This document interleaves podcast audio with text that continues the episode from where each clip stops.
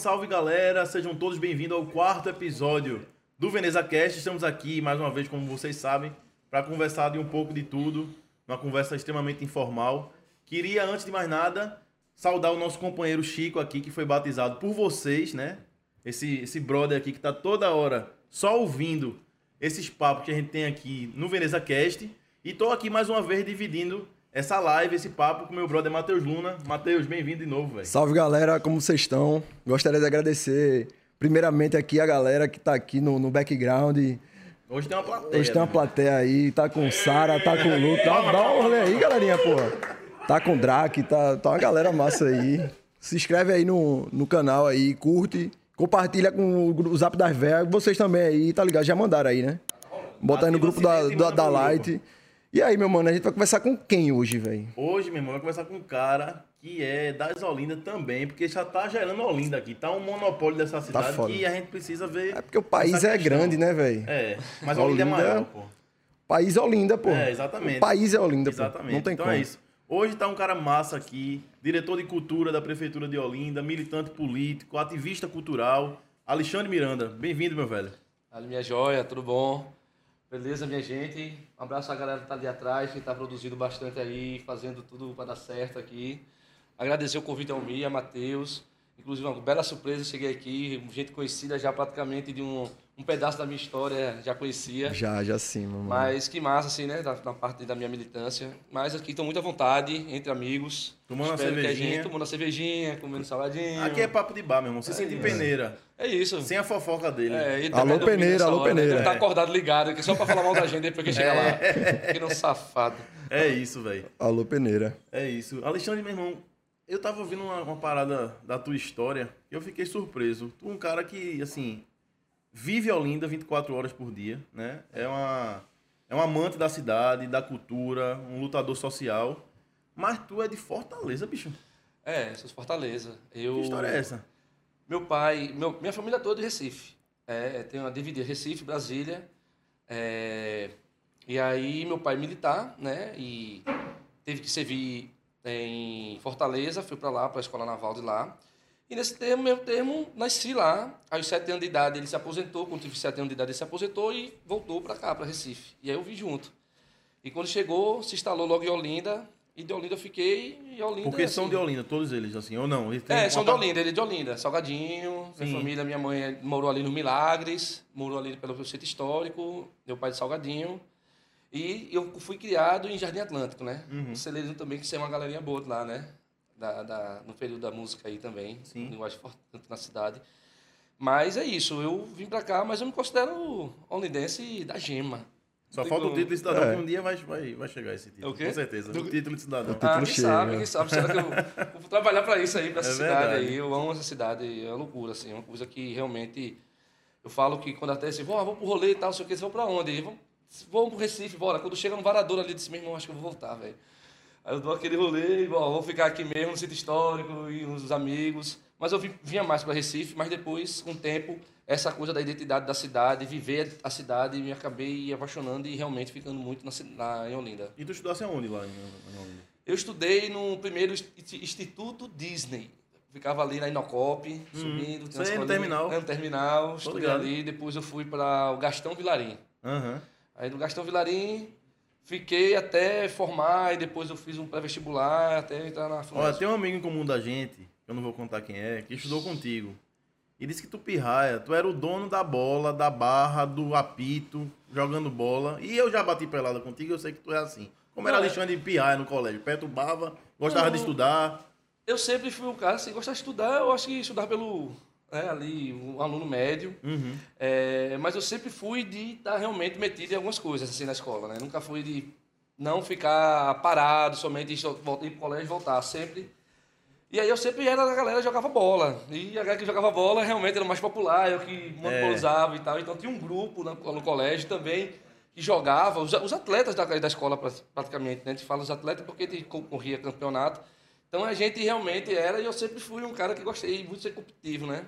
E aí eu sempre fazia essa, essa brincadeira de comandar as coisas, assim, mas ser bastante democrático, participativo. Sou presidente da pelada dos artistas lá da É, cidade. ainda vai falar É, dessa pelada ainda. Pelada que talvez volte agora para fazer também depois de dois anos. Uma pelada agora numa confraternização. pra depois Me a chame gente- que eu vou, viu? Com certeza. Você fazia parte lá É, no grupo. pois é. grupo é uma loucura, inclusive. Depois fala sobre ele. Sim, Alexandre, essa galera era em que bairro? Dessa a galera do, do futebol, do, do Era colégio, era de que bairro? Doce, é, Jardim Atlântico, Casa Caiada, naquela região ali, né? A minha infância foi muito desbravar o bairro de Jardim Atlântico. Eu cheguei com 7 anos de idade, o bairro era desabitado, né? E aí na, na minha rua, que é a Pelas Cabral, que é a rua mais é, assim, a gente fala pista nova porque ela virou uma artéria importante da mobilidade na cidade, naquela região. É, era um caminhozinho de barro e eu ficava lá pescando beta e tal. E disse, pô, não tem ninguém vizinho aqui, eu vou na outra rua. Aí saía na outra rua, na rua outra, daqui a pouco eu tava em Rio Doce, daqui a pouco eu tava em Casa Caiada, atrás de galera pra curtir, né? Jardim Atlântico é massa, por É causa disso ali. É massa. sempre tá perto de tudo ali, Sempre né? perde tudo. Aí É tem campo- É, aí tem o Campo do Ágia. O Campo do Ágia foi um grande centro de catalisador de amizades. É Os primeiros amigos do Jardim Atlântico veio através disso, eu andando e jogando futebol. As peladas de campo, então a gente conhecia, de repente, na pelada, me vai fazer o que hoje à noite? Eu já me metia, ó, na minha rua tem ninguém, deixa eu me meter com vocês aqui. Você vem, chega lá. E aí acabei conhecendo muita gente no bairro e sendo bastante é, acolhido né, nesse, nesse período. Tu ia pro terminal também. Eu, eu, quando era pirraia, eu tenho uns primos lá no terminal de Jardim Atlântico e a gente batia muita pelada ali, já descendo quase pro rato ali, tá ligado? Isso, aquele campo ali é um campo do- dos clássicos É, da pelada clássico do Jardim ali, né? Atlântico, é aquele campo lá. Poxa, inclusive o Aja foi. Tava naquele, naquela passagem lá do, da obra, né? Foi, Teve foi, que- foi muito duro. teve vice. que ser demolido Ali, o Aja, a gente batia lá no campo é, bastante. praticava bastante pelada lá da, da- do bairro. E quando veio a obra, velho, foi uma coisa que fez a última pelada, a gente fez a última pelada, Jacó, inclusive, acho que ele fez, ele que organizou essa pelada. Foi uma coisa meio uma tristeza, né? Porque passaram, né, uma galera ali, se Uhum. conheceu, fazia parte. Tu ainda mora pro Jardim Atlântico? Eu moro em Jardim Atlântico. Massa. Moro em Jardim Atlântico. Moro em Jardim Atlântico ainda. Moro bem perto dos meus pais ainda, na mesma rua. É, a gente anda, vejo uma galera que era bem pequenininha, hoje tá, tá grande com o filho, né? Assim, já participando também de outra geração. Eu Eu tenho, eu eu tenho estudei outros primos, Atlântico, eu né, tenho outros velho? primos que moravam ali é no, no Mar Azul. Tá ligado aquele prédio ali por trás da tua casa? Tem um posto de gasolina. Sei, sei, sei. O sei. Mar Azul ali. Eles moravam ali de pirraia também. Tá? É, eu ia tanto para a Inocop, porque eu estudava no Disney, então a Inocop era o meu É. primeiro lugar que eu ia desbravar foi em Jardim, em Jardim Atlântico, foi a Inocop, então tinha muitos amigos lá. Aí tinha lá Cuecão, uma quadrilha. Que onda, Ah, velho. é uma, muito antiga. Aí eu, eu ia pra lá direto, eu tomava banho, cheguei em casa, vou sair, eu fui pra um caminho, um atalho bem escuro. Fui roubado lá nesse dia, disse, pô, perdi minha noite. Mas eu ia bastante pra lá. Né? Ah, tinha a qua- a, a quadrilha, enfim, a- como era uma vila praticamente aquilo ali, era toda a rua animada. Então a gente ia brincar, ou então descia ali pra jogar bola naqueles dois campos. Tem Sim. um, naquele- um campo que se fala o campo da Indocop e outro lá da galera da Areia de Santana. Mas era bem interessante a divisão da- das coisas no bairro, né? Que eu fui perce- percebendo a diferença. É, no COP a galera se comportava de um jeito, a parte baixa se comportava de um jeito. Se você for ver Jardim Atlântico dividido pela Santa Terezinha ali, aquele sinal que tem uma parte desenvolvida, que tem pizzaria Atlântico, que Verdade, tem farmácias, academias e tal. O outro lado é mais próximo, né? Pouca comércio, mais moradia. É. Então, assim, um bairro muito gostoso de morar, que eu tenho uma identidade grande lá. Eu orgulho de participar daquela vida lá. E essa tua relação com história? Porque tu se formou em, História É. da FUNES. No, no colégio tu já era assim, um, um aluno que... Não, eu sempre fui apostar por história. Sempre Ah. fui. Assim, tem uma professora Sônia, ela me deu um livro, assim, de tão, assim, no final do ano, ela disse, meu filho, toma esse livro de história aqui, história geral e tal. Eu disse, "Pô, muito obrigado e tal. Mas naquela época, todo mundo fazia- queria fazer direito, né? Aí eu disse, vou fazer direito também. É, fui iludido nessa onda também. É. eu também comecei direito. Infelizmente. Aí eu levei pau, aí não passei. Eu disse, meu irmão, vou fazer aqui um curso aí de história, porque sempre tive uma visão do professor de história muito fora, porque assim, sabe de tudo. O cara fala sobre isso, o cara sabe. O cara É fala sobre verdade. aquele negócio, o cara sabe. O cara fala, o que ele não sabe, ele justifica porque não sabe, porque na história aconteceu isso, períodos históricos, a construção disso. Ele tem a retórica, né? É, tem todo um processo É de entendimento. Eu disse, meu irmão, eu quero ser professor de história, velho. Eu quero fazer história. E aí, tinha a FUNES lá perto, próximo, eu disse, eu vou fazer. Foi licenciatura, foi? Ah, foi licenciatura. É eu mesmo? disse, mas rapaz, vai fazer história, professor de história. Eu disse, eu vou, pô, fiz direito, né, não passei, então ano que vem eu tento novamente, vou fazer história. E mudou minha vida. Mas chegasse a dar aula ainda, tudo. Cheguei, dei Massa, aula, dei velho. aula, dei aula no Duarte Coelho, há muitos anos atrás, ali no Centro Histórico. Aham. É, dei aula em pré-vestibular, pré-vestibular social. E até hoje eu vejo os alunos assim na rua. Alexandre, fala- aproxima só um pouquinho o Ah, é, microfone. aqui, claro. Eu sei que ele lhe assusta. Ele me, ele me intimida um pouco, microfone e câmera assim, mas. Vou puxar aqui, derrubar, derrubar aqui, tá toda a recomendação que foi passada antes aqui, tô obedecendo aqui, viu?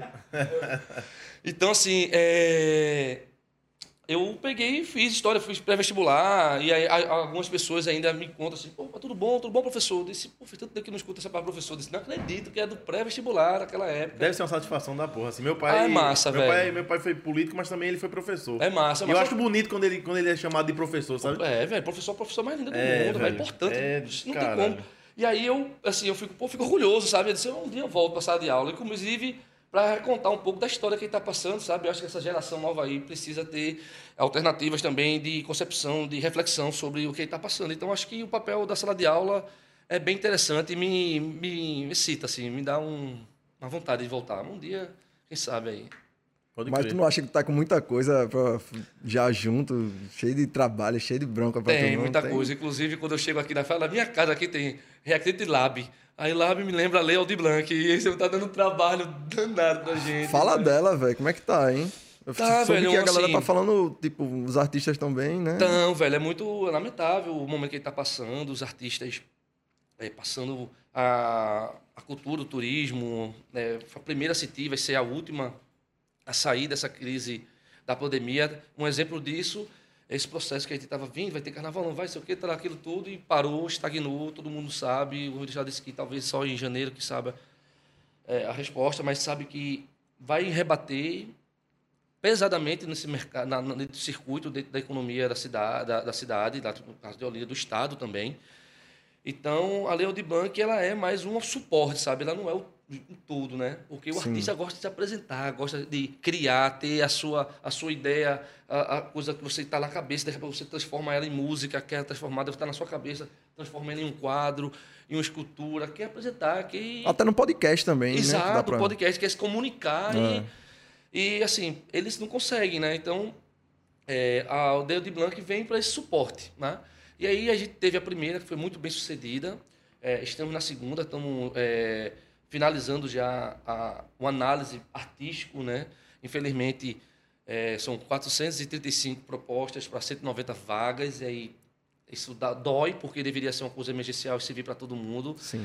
Mas infelizmente a lei também ela obriga a gente a fazer certas questões que transformam o edital de ajuda emergencial às vezes num edital de fomento e é triste. Eu sinto, é uma, uma coisa que vem me perturbando diariamente. Não é fácil, mas é o trabalho e eu tenho certeza que essas pessoas que a gente vai ajudar e a ideia de concepção de planejamento é tentar essas pessoas que não estão recebendo o Blanc, próximo ano a gente tente fazer alguma coisa para também ajudá-las elas, ajudá-las a, a desenvolver esse trabalho, né? Enfim, tomara que passe logo esse momento, vamos todo mundo se vacinar. Quem tomou as duas doses, gente, vamos reforçar e, e- e- enfim, é a vacina que está salvando aí, certo? O momento é difícil, mas é um momento de a gente também ter cuidado e empatia com o outro e é um momento que a gente está buscando também dentro da gestão. Pode crer. A gente falou de, de história e tal, e também tem uma. a- Assim, tu fizesse na FUNES, não foi? Inclusive, fechou e tudo mais. Fechou. Pra Falando disso, vocês- não foi. Eu falo, quando fechou, eu tem uma plaquinha. Eu te disse, eu fiz assim, eu te disse, eu sabia. Teve uma luta muito grande lá, não Teve uma luta muito grande, tem muita luta muito grande. E começou a militância política aí, ou, ou tu já na escola. Na escola, na escola, eu me lembro que. Tem a uma- Grêmio Estudantil, essas paradas. Não tinha um Grêmio. tinha, não na, tinha. na escola não tinha um Grêmio. É, Tia Léo, que era a dona do colégio, ela gostava muito de mim. E um amigo meu foi barrado porque antigamente não tinha uma carteirinha. E a carteirinha tinha um carimbo assim, velho. Você pagou ou não, velho. Uma coisa bem constrangedora. E era meu público isso, né? E ele não tinha o último mês carimbado. E aí ele foi barrado. Aí gente sentiu falta que o cara é muito simpático, amigo mesmo, assim. A galera sentiu falta dele. Ficou sentado assim. Aí desceu, viu. Eu disse, ó, não, não pode. Vamos tentar trazer ele. Eu fui falar com a diretora e tal, sei o quê. Ele, não, tá devendo, é regra do colégio. A coordenadora na época, né? Aí a gente pegou as carteirinhas da gente, juntou assim, sei lá, 10 meninos assim, juntou, jogou e tocou fogo, simbolicamente, vamos tocar fogo aqui e tal, sei o quê. Fiz um protesto. Até a dona do colégio veio e botou ele pra dentro e tal, sei o quê, gente conseguiu. E a partir daí é, eu comecei a ter a concepção de que. Em casa, teu pai falava muito de política contigo ou não? Não, meu pai, meu pai apresentou Lula. Meu pai, Ele assim, meu pai militar, ele chegou na primeira campanha, me apresentou Lula, eu guri no colégio, indo pro colégio, achei uma tartaruga. Aí eu cheguei em casa com a tartaruga, peguei ele, levei pra casa no meio da rua, e disse, qual o nome da tartaruga? Lula. Lula. Até hoje está viva. E ele descobriu que é a tartaruga fêmea. É, tem chama carinhosa de Lula, mas aí minha mãe disse, é Luísa agora. mas é isso, ele me apresentou, então. é, mas ele nunca teve ninguém na família engajado politicamente. Sei. Né? E essa experiência dentro da escola, é, a, a diretora também chamava muita gente para conversar. Acho que teve muita influência dela, sabe? E ela falava, ó, a gente está tentando fazer isso, o colégio está em situação difícil, o que vocês podem ajudar? Aí eu, como eu entrei na produção cultural, entrei na primeira festa do colégio, no Gastão, na quadra do Gastão, para construir a quadra do Gastão. Ela disse, ó, não tem dinheiro, a gente fez uma festa, e bombou a festa, deu grana, ela pegou, fez a quadra. Que massa, Sabe? Então, assim, a gente tinha essa, essa diálogo. Então, a partir daí, velho, a escola formou, né? Deu aquela agitada. E quando eu entrei na faculdade, na FUNESO, natural, um cara passou e disse, ó, minha gente, tem um diretor acadêmico aqui, tava, o que que é quer ser? O que é isso? É feito um representante de sala, só que cada sala tem um representante. Eu disse, "Ó, me bota aí que eu ajudo. Aí, a partir daí, os caras, tudo Fosse PT... vice-presidente primeiro, foi? Eu não, eu fui suplente. Suplente. Aí aconteceu um processo na eleição que deu problema, e a eleição teve que acontecer de novo. Aí nesse negócio eu virei eh, diretor do diretório, do diretório, depois a outra eleição eu virei presidente do diretório. Depois da. O, o curso de história virou uma referência assim, de, de luta, das, da- aumento de mensalidade e tal, sei o quê. Só que era localizado na história. E aí eu disse, pô, eu preciso atingir outra galera, velho, para falar que a faculdade precisa mensalidade aumentando, serviço muito ruim. Aí tinha o DCE fechado, eu disse, vamos abrir o DCE, é o diretor central, né? Aí, aí foi lá, a gente fez um bocado de conversa com até inimigo político, a gente fez um grande acordo e disse, vamos então, ó, quem vai ser o presidente? Ah, você vai ser o presidente. Eu disse, tá bom, vou ser o presidente. Aí eu fui presidente, aí a gente fez uma greve geral na faculdade, e menos, depois ganhou, depois de meses, a gente, ó, velho, aí tá sendo roubado, não sei o quê. Pá, greve, passou um tempo fechado, gente acampou dentro da sala do diretor, foi uma bagaceira. Biel estudava contigo? Não, né? Biel entrou no processo. Foi. Quando ele entrou no processo, ele até ele fala assim, eu disse, ó, passei na sala e ele, pô, velho, gostei de tu. Aí ele disse, ó, vê só, tem um cara aqui que é estagiário da faculdade, que fala mal de tu. Toda vez que tu passa na sala, ele fala mal de tu. Eu disse, é mesmo, é. Eu disse, é, eu disse pô, velho, o diretor da faculdade estava contratando aluno para estágio. E quando eu passava na sala para fazer as informações da, né, dos problemas, estudantil estava bombando naquele momento. Os, os alunos que eram bolsistas falavam, esse cara é um bagunceiro, é do PT, esse cara não sei o quê, para dar. Tu já era do PT, era? Eu já era do PT. Tu se filiasse quando no PT? 2004 do PT. 2004. 2004. Primeiro mandato de Lula. Primeiro mandato de Lula. Naquela eleição ali foi que me conquistou, né? Meu pai me apresentou ali a primeira vez, em 89, já. Eu tenho um adesivo, inclusive, o primeiro adesivo da campanha de Lula no quarto dele. E depois, naturalmente, né? Que massa ele ser militar e não ser da parte mais conservadora, pois é, né? não é, não é conservador, pelo contrário. Meu pai foi um cara muito massa na minha vida. Se não fosse ele assim, velho, assim, muita coisa eu tava privado, assim. Pelo, se fosse pela linha militar. É, Rubro Negro ele também, né, gente? Hã? Rubro Negro também. Não, tricolor. Tricolor. É, pai incompetente. Ah, tu, Oxe, pô. é. Teu pai tricolor e Pai tu incompetente. Meu pai eu tricolor, cheguei, velho. guri, um vizinho, um Olha amigo só. dele, chegou, seu menino, que time? Eu, meu pai é tricolor. Eu disse, é tricolor, meu filho, eu não sei, eu, sete anos, eu não sei. Ele me levou pro jogo do esporte. Esporte e aliança, eu acho. Aí, meu irmão, 4x0 pro esporte e doidei, assim. Aí cheguei em casa, eu, pô, sou esporte, sou esporte. E o cara no outro dia trouxe a camisa do esporte, me acordou, disse, ei, meu filho, acorde. Tá aqui, ó. Botou uma camisa do esporte. Até hoje eu tenho essa camisa. Porra. E virei esporte doente, doente de ir pra campo mesmo, todos com a nota, tava lá na jovem. Depois eu fui, é, enfim, passando por outros caminhos do esporte, tentei ser atleta do esporte e não consegui. Por É isso que eu ia te contrato perguntar também, porque tu gosta de jogar bola pra caramba, desde É. pirraia até hoje. Tentasse ser jogador? Tem- Teve um sonho assim, em algum Ah, momento da tua sonho, vida? tive sonho. Como todo mundo. Geral tem, né, mano? Não tem como. É, na escola, lá no Gastão. Era, era do time de futsal, do de futsal, e rivalizava com o Dom Bosco, um time, Sim. time massa, time massa, que tinha Juninho Pernambucano jogou lá e tal. várias Do Bosco era seleções. colegião, né? Naquela época. né? É, era, Era, um colégio era. muito forte, né? Nas, nos esportes. E, e a gente do Gastão era um colégio de bairro, né, velho? Colégio de bairro que queria rivalizar com os caras. Ia pra lá e cacete rolava e jogo duro. E depois eu acreditei. Eu joguei campeonato interescolares, pernambucano. Aí eu fui artilheiro do, do time. Aí Tacão era meu técnico, pô. Tacão, que é provedor físico do esporte. Sim, sim. Aí tinha outro cara, craque no, no, no colégio, o Hugo. O bicho era craque, craque, craque. Aí ele chamou a gente para treinar no Unibol. Aí eu disse, vamos treinar no Unibol. Ali meu sonho acabou. Porque quando eu disse, vamos correr na praia de Olinda, no quartel. Aí meu irmão, os caras, sabe, todo... Pá, pique, os caras corriam, vou voltar, voltava no meio caminho ainda. Eu disse, meu irmão, não vou aguentar esse repique aqui, velho. Aí no outro dia eu disse, Hugo, não vou não, velho. Vou não, que assim, é peladeiro. Esse cara já profissional com 17 anos de idade. É foda. Preparo físico voando, voando. Então, assim, É muito difícil ser jogador. A galera acha que assim, é chegar e ter talento, mas tem um processo É, tem um grande. processo, mas cada vez mais hoje, né? É. É, assim, a gente tem, eu tinha um sonho, tinha de jogar, e, mas depois eu olhei assim, não tem como não. Vou ser peladeiro que é melhor. Agora peladeiro me garanta. Ele me garanta. Tanto que eu sou presidente do- da pelada dos O artistas, não é da por nada bola, o não. dono da O bola. dono da O me- bola. A eleição é quem é o melhor da pelada, aí eu feliz. Esse bicho não toca a bola. Mas nem que a vaca tussa, velho. Tinha que ser rubro-negro, né? É, pô, é. é... Não, pô, Você é. cura, você cura. É. Não, pô, eu sou o cara do meio de campo que distribui o jogo. Eu sou o cara que joga Reclama coletivamente, tá, caralho, Reclama, velho. reclama, reclama. Meu reclama, irmão, velho. reclama um Ele é competitivo, pô. Sou Ele competitivo. não quer eu reclamo perder, um pô. eu reclamo um pouco. Ó, em 2004, aí se filiasse. Através de quem tu se filiou? Foi no movimento. Exatamente. estudantil, Esse agora- cara que passou lá, é Carlão cara? e Pedro Pontual. Carlão, acho que hoje é um dos técnicos assim, da, da área de trânsito, mobilidade urbana, bem conhecido aí, tem no Instagram dele. E Pedro Pontual.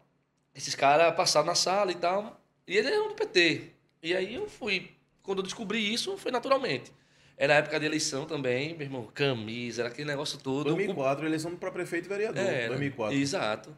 E aí eu tinha passado antes com a eleição do, de Lula, né? E aí tava naquele processo. Eleição de. Eleição de. Luciana.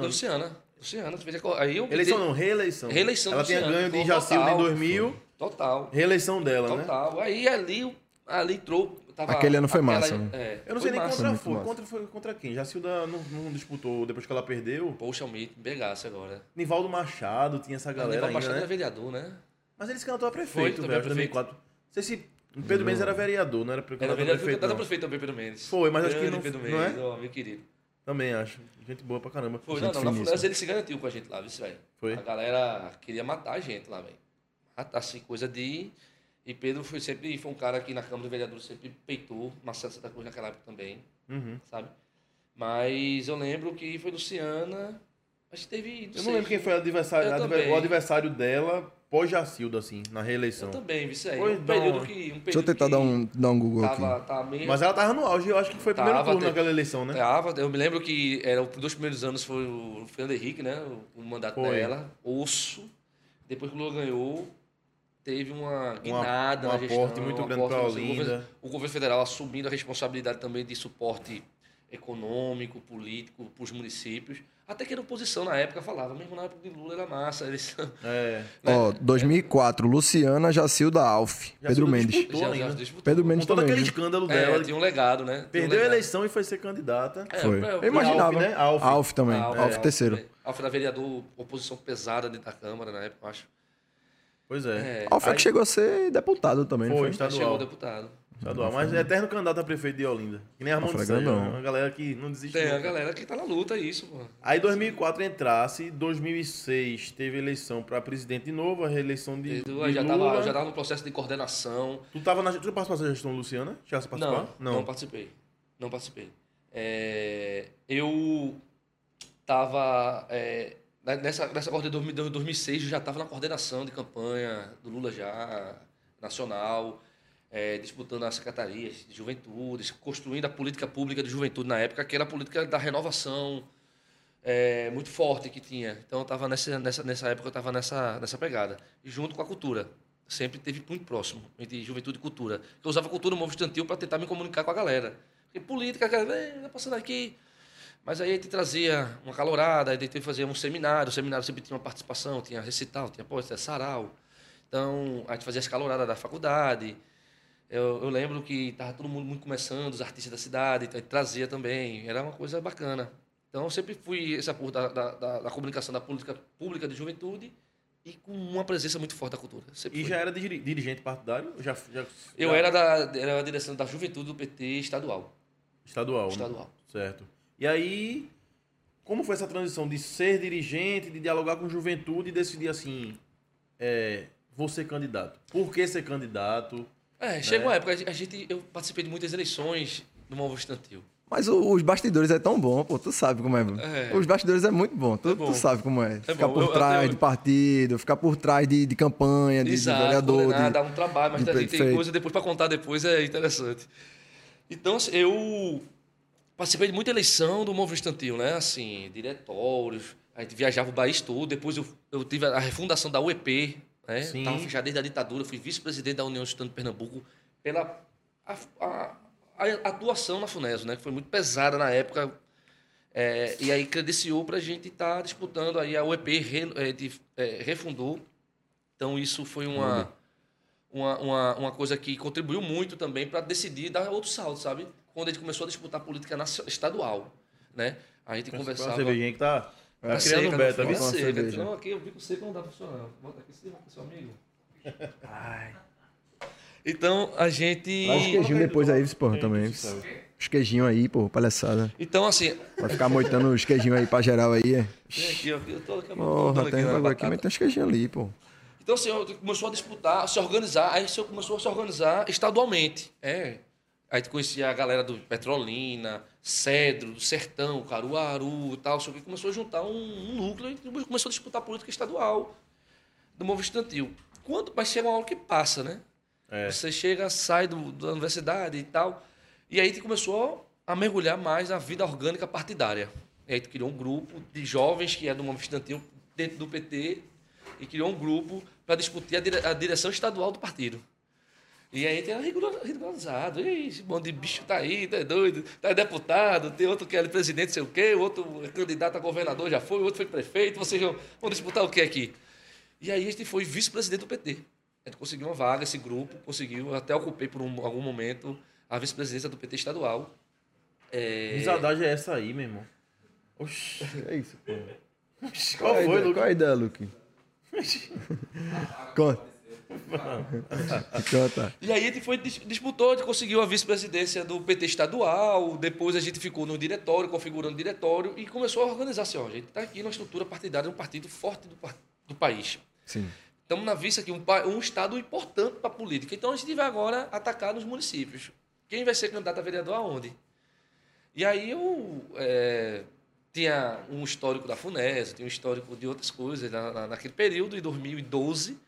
Disse, eu vou ser candidato lá em Olinda para marcar posição, para dizer que a gente tem um grupo político em Olinda. Aí teve outra, outra companheira que foi em Caruaru, outro lá em Petrolina. Sabe uma parada que esse bicho fez na campanha de 2012? Não. Tá ligado com aqueles cavaletes que hoje é proibido, né? Sim. Aí ele fez uma campanha, tipo, super limpa, assim, do ponto de vista do visual, Do visual. assim, tá ligado?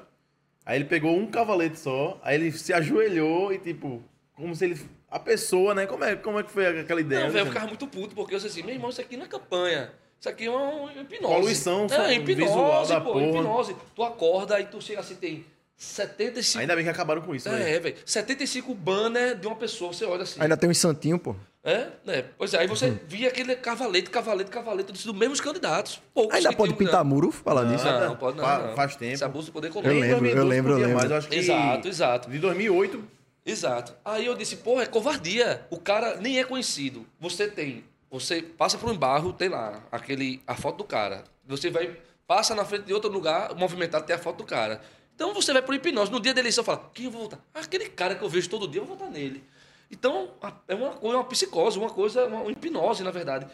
E aí eu disse, meu irmão, é covardia o cara concorrer com uma onda dessa. Assim. Eu- aí eu comecei a fazer crítica a isso. Eu disse, ó, abuso do poder econômico. O cara não tem ideia nenhuma, foto ali, as pessoas memorizam aquele número, na, na época da eleição não tem candidato, vai votar nesse cara por conta de uma interferência pesada do marketing, né? Aí teve um cara, não, pô, vou dar 10 cavaletes. Eu disse, 10, pô, tu estar usando 700, pô. 500, 400, 100. Eu, 10. Ai. Aí me deixou lá num comitêzinho que eu tinha ali na, perto do Xixi, na Bahia. Aham. Eu tinha umas festinhas lá que era... e Silvana, eu conheci Silvana. Silvana chegou lá um dia e disse, meu irmão, o Xixi tá vazio, tá todo mundo aqui. Por quê? Uma festa gigante no comitê. Então, é, aí ele chegou e disse, ó, não vou usar isso não, velho. Não vou usar porque mesmo usando um ou dez ou mil, pra mim é a mesma coisa. Aí eu cheguei assim, eu saí, eu olhei assim, meu irmão, racha, ah, cavalete que são uma porra. Assim, disse, ó, dá um cavalete desse aí, botei. Aí fiquei ajoelhado, velho, na frente do cavalete, aquele negócio, fiquei ajoelhado lá. Aí ela passava, ficava olhando, não sei o quê. Quando eu vi que tinha alguém curioso, aí, opa, tudo bom? Meu nome é Alexandre e tal, sei o quê, minha ideia é essa, essa, essa. Tá vendo esses caras aí, ó, gastando dinheiro, aí de vão, ó. Pergunta a ele qual é a proposta dele. É nenhuma, ó. Eu fiquei calado, agora pergunta a mim qual é a minha. Tá ligado? Ah, isso, aquele outro. Eu voltava, ficava lá. Aí chegava outra pessoa, opa, tudo bom, não sei o quê, falava a mesma coisa. E aí eu tirei uma foto, botei, aí foi as primeiras coisas que viralizaram lá na campanha lá minha, assim, que... Aí puf, perguntou, aí foi essa, essa concepção. Aos poucos, eu comecei a denunciar também a minha campanha, dizer, ó, bicho, ó, mobilidade, botando em meio de calçada e tal. Aí começou a ter uma discussão dentro disso. Aí foi a campanha pegou. Mas depois isso é, não tem como, né? Nas urnas depois a, a diferença veio grande. A primeira candidatura teve até 713 votos. 713. O 13 foi para reforçar o petismo. Né? 13 já era 1303 ou foi 1363? Era 1303. 1303. Era, era- era todo, todo esse grupo político do PT, todos eles que eram candidatos, usou 3013. Pra gente identificar no estado Ah, sim, e tal, sim, quem sim, é sim, desse sim. grupo e tal. A gente usou Sim. estrategicamente isso. Tipo esse Ah, o- agora, é, 180, que é o número para denunciar o, É, né, exato. a, quem é, a agressão à mulher. Isso, a mulher. e né? é- que a- Toda candidatura feminina, feminista, 50, 180, 40, Isso, 180. isso. Aí você identifica com aquela pauta ali. Então, assim, é, é importantíssimo, inclusive. E aí se candidatasse de novo. É, eu peguei e disse, pô, 713 votos. A cara disse, esse bicho não vai ter ninguém. Minha campanha só era no É Facebook. voto, é voto. É velho. O muito cara voto, velho. Mais de 500 eu acho que já é muito voto, tá ligado? Tipo, organicamente, assim, E se aí não escolher foi- um bairro, né, Isso, e tal. então, bacana, porque tinha a história da Funeso, tinha É. no meu bairro, né, muito conhecido no bairro e tal. E ali eu comecei a ter a presença lá do centro histórico. E eu disse, pô, velho, aí eu conversei com a Tiné, Marcel Salu e Adel Luna, foram os primeiros caras que fizeram meu jingo. Quando eu tô meio mamado em Olinda, aí eu fico aperreando ele, que ele, ele tem um. Não sei, não sei se é trauma dessas porra, dessas candidaturas, que traumatiza mesmo o cara. O cara é uma carga do caralho. Aí toda vez eu, eu canto um jingo, que foi Tiné que fez, porra. Ele tem um jingo da porra. Era Um jingo. Alexandre Miranda. Esse foi o segundo. É o segundo, né? o segundo. O Tre- primeiro, é, 13, 13. 1363. O coração é quem manda. Vereador é Alexandre Miranda, tá? É, era uma cumbiazinha que Esse era jingo era da porra, meu irmão. Um jingo. Eles fizeram primeiro, inclusive tá no YouTube aí, a, a- o, o make-off do primeiro foi bacana, que Marcel Salu, Tiné e Adel Luna. Uma embolada eles fizeram e Eu acho que eu já vi. era uma, uma questão também da, sempre foi da questão da cultura, é, a questão da, é, é, é, da discussão da política cultural, enfim, já desde esse período.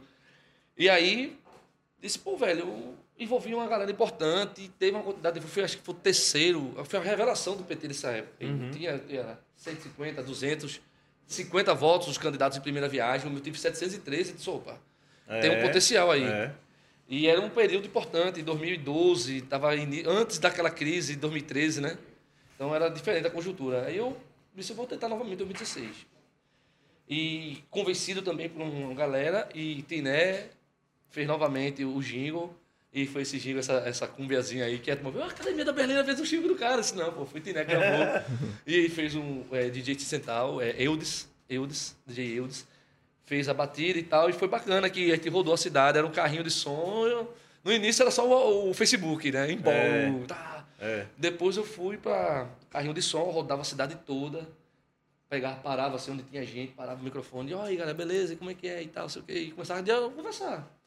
Aí tinha gente que chegava lá, que massa, aí eu tive 945 votos. E foi uma, na, crise pesada da conjuntura nacional já, Sim, né? de desgaste do PT começando ali, né? Então, 2013 ali, aquele É. negócio ali. 2016 foi inclusive o ano do- da derrubada do Da golpe de derrubada, Dilma. né? é, exatamente, pesado. Eu chegava lá e eu me lembro que eu fui no Vaticano. Aí coloquei lá o carro e eu quero, porque isso, aquilo outro, a cidade, a importância social da cidade, não deve discutir mobilidade, é, essa questão do rio e tarará, tarará, tarará. É, isso aí, os caras gritavam assim no. no... Aí conta número, 13, 03. Vai, tá, perdeu a porra. Então, assim, era uma coisa que a população, era uma conjuntura bem difícil. Opa. E aí, é, te- a gente teve ainda ampliação. E daí eu tive uma reflexão sobre o que significa a participação na política, no processo eleitoral, sabe? É, especialmente na campanha de vereador, dentro da cidade. E aí eu disse, ó, vou dar um tempo aí, vou dar uma respirada. Aí teve a próxima campanha, não saí e teve outros candidatos aí bastante importantes também. que- Mas e aí, Alexandre, vamos lá. Aí tu tava num, num rolê todo sempre engajado, sempre tentando lá na parte mais, de- mais de, de, de bastidores lá do, de política, aquela- sempre, sempre no engajamento político. Aí tu vem, vai pra vereador, vê como é que é. Só que depois de tudo isso e depois de toda a tua caminhada, tu sabe hoje como é o, o beabá, né? Tu tá hoje no dentro do governo, sim, teoricamente. sim, sim. E aí, como, que é que- como é que é essa. De estar na luta da- de, de pessoa física e ir para a pessoa assim, jurídica, eu para o sempre PJ, isso, né? Almir, inclusive, já fez alguns movimentos lá na cidade sobre a questão de é, direito à cidade. Sempre fora. Eu já tive, eu, a minha vida dentro da, de- de governo, de, eu fui já há um tempo. Em 2013 eu era eu era, era secretário executivo do programa Mais Cultura, era um programa do governo federal aqui na Fundarp. E aí lidava com os pontos de cultura, lidava com os proje micros projetos culturais que eram localizados no sertão no semiárido brasileiro. Então viajava bastante, conversava com essa galera e ajudava a fazer os projetos. Dentro da Fundarp, depois eu fui diretor de formação cultural é, da Fundarp, a gente fez dois FIGs. Né? A maior etapa formativa do FIG foi na, na gestão Fiquei sabendo que você se gaba aí. Como é que é? Conta, conta desse FIG aí, como é que foi? Ah, velho, esse FIG foi bastante assim. Qual foi a atração? Teve, sempre tem uns FIGs assim que tem uma é, atração. Eu, eu, eu inclusive, é, é essa coisa, né? O FIG sempre tem a, a, a, a, imagem do festival, a música. A música em Pernambuco é a maior linguagem, não tem como. Ela, é. Lá em Olinda, a, cerca de 70% dos propostas da, da Lab é da música. É outra forte também a cultura popular. Mas como é o festival, eu era da etapa formativa eu era o responsável de fazer as oficinas, os debates, as rodas de diálogos sobre cultura no festival de música, praticamente. Mas tinha também circo. Tinha é tipo o que a Mimo faz também, né? É, a Mimo tem essa, essa questão, tem, tem várias também, linguagens né? participando. Sim. E aí ele disse, pô, a linguagem, a, a formação é, é uma coisa que foi um orçamento que deu enxugada mais da metade do recurso. Aí eu disse, pô, velho, vamos fazer. E a gente fez a maior etapa formativa, inclusive tem um vídeo também no YouTube aí, uma entrevista minha na época, explicando como foi. Foi, ah, sei lá, a outra, a outra edição anterior deu 300 e poucas pessoas inscritas nas oficinas, nessa deu mais de 800. Né? Eu passei quase três meses indo para Garanhuns, movimentando, indo para dentro da comunidade, fui na FUNASE, fui em escola, falei com o secretário, falei com o prefeito, a importância de formação para eles investirem. Aí eles conseguiram botar a gente nos colégios massa, com estrutura massa. A gente chegou. É, com a, o FIG, é? O FIG, 2013, que eu, eu fiz a coordenação. Então, uhum. essa, essa questão da vida partida, é, é, é, desculpa, gestão já tinha, né? Lá na Fundarp. E aí eu saí da Fundarp, passei um tempo é, na produção, né, fazendo algumas festinhas e tal, alguns festivais é, é, alternativos na cidade. A Me Modifique foi um deles, né? Eu não sei se tu lembra, o Me Demais. Foi uma doideira grande. Eu lembro demais, a gente tava junto nessa luta. Tava aí. junto, tava junto. E aí a Me Modifique foi uma doideira. 2016, né? Me Modifique. Foi 2015, não? Acho que foi 2015. 15, 15, 15. 15. E antes foi o Mais Parques. antes foi o Mais Parques. ideia sobre o Mais Parques Vamos falar também. E aí eu fiquei nessa, nessa coisa, um degrau assim, na produção lá da cidade. E até vinha um processo eleitoral, novamente candidato. E entrar na gestão atual, na, na Dá. Eu, foi em 2016, eu entrei no final de 2017. Ô, Xande, só pra gente não avançar, eu queria já perguntar uma parada adiante. Certo. Antes de tu, tipo, pô, conquistar tudo isso, claro que tua trajetória, sempre eu acho que quando você não é no caminho muito convencional, como, sei lá, como direito, como medicina Sim. que a gente fala, tu acha que foi, tu foi muito subestimado, assim, de tipo, pô, esse cara da cultura, então esse cara Tipo, tá ligado? Aquele, ah, aquele total, sentimento que a galera sempre olha assim, né? sempre tem um preconceito total, até de chegar onde tu tá, né? Total, então. total. O preconceito é uma coisa, infelizmente, muito presente na sociedade, é, assim, sabe? É. é. você, você é negro, você sofre preconceito. Aí você é negro, que é militante da cultura, você sofre preconceito. De esquerda. E até essa onda, até essa onda antipolítica que tá agora, que tipo, ah, tu é político, então, pô, tá ligado? É, é uma coisa assim. É, então, assim, eu, eu sempre tive lidar com isso a minha vida toda, né? Eu falo que eu lembro a primeira vez que eu sofri racismo e lembro a última vez que eu sofri. A primeira foi com sete anos de idade e a última acho que faz oito meses, nove meses, né? Que Cara. eu percebi. Então, é uma coisa que a gente está naturalmente, assim, convivendo com isso e é horrível. É horrível, é uma coisa abominável. Mas é, na política é igual. Né? O cara da cultura tem estereótipos é. É. Sabe? Vagabundo, maconheiro. Incompetente, é, vagabundo, é. que você não vai dar certo e tal, é. sei o quê. Meu irmão, a gente rala muito. É. Vários gestores culturais, artistas ralam muito, velho. Ralam muito. A vida do cara não é fácil. Imagina você conseguir cantar a pessoa pelo que você produz, né? Então, assim, é, é uma coisa que tem. Mas é, isso a gente vai rompendo. É a luta, né? É a luta diária.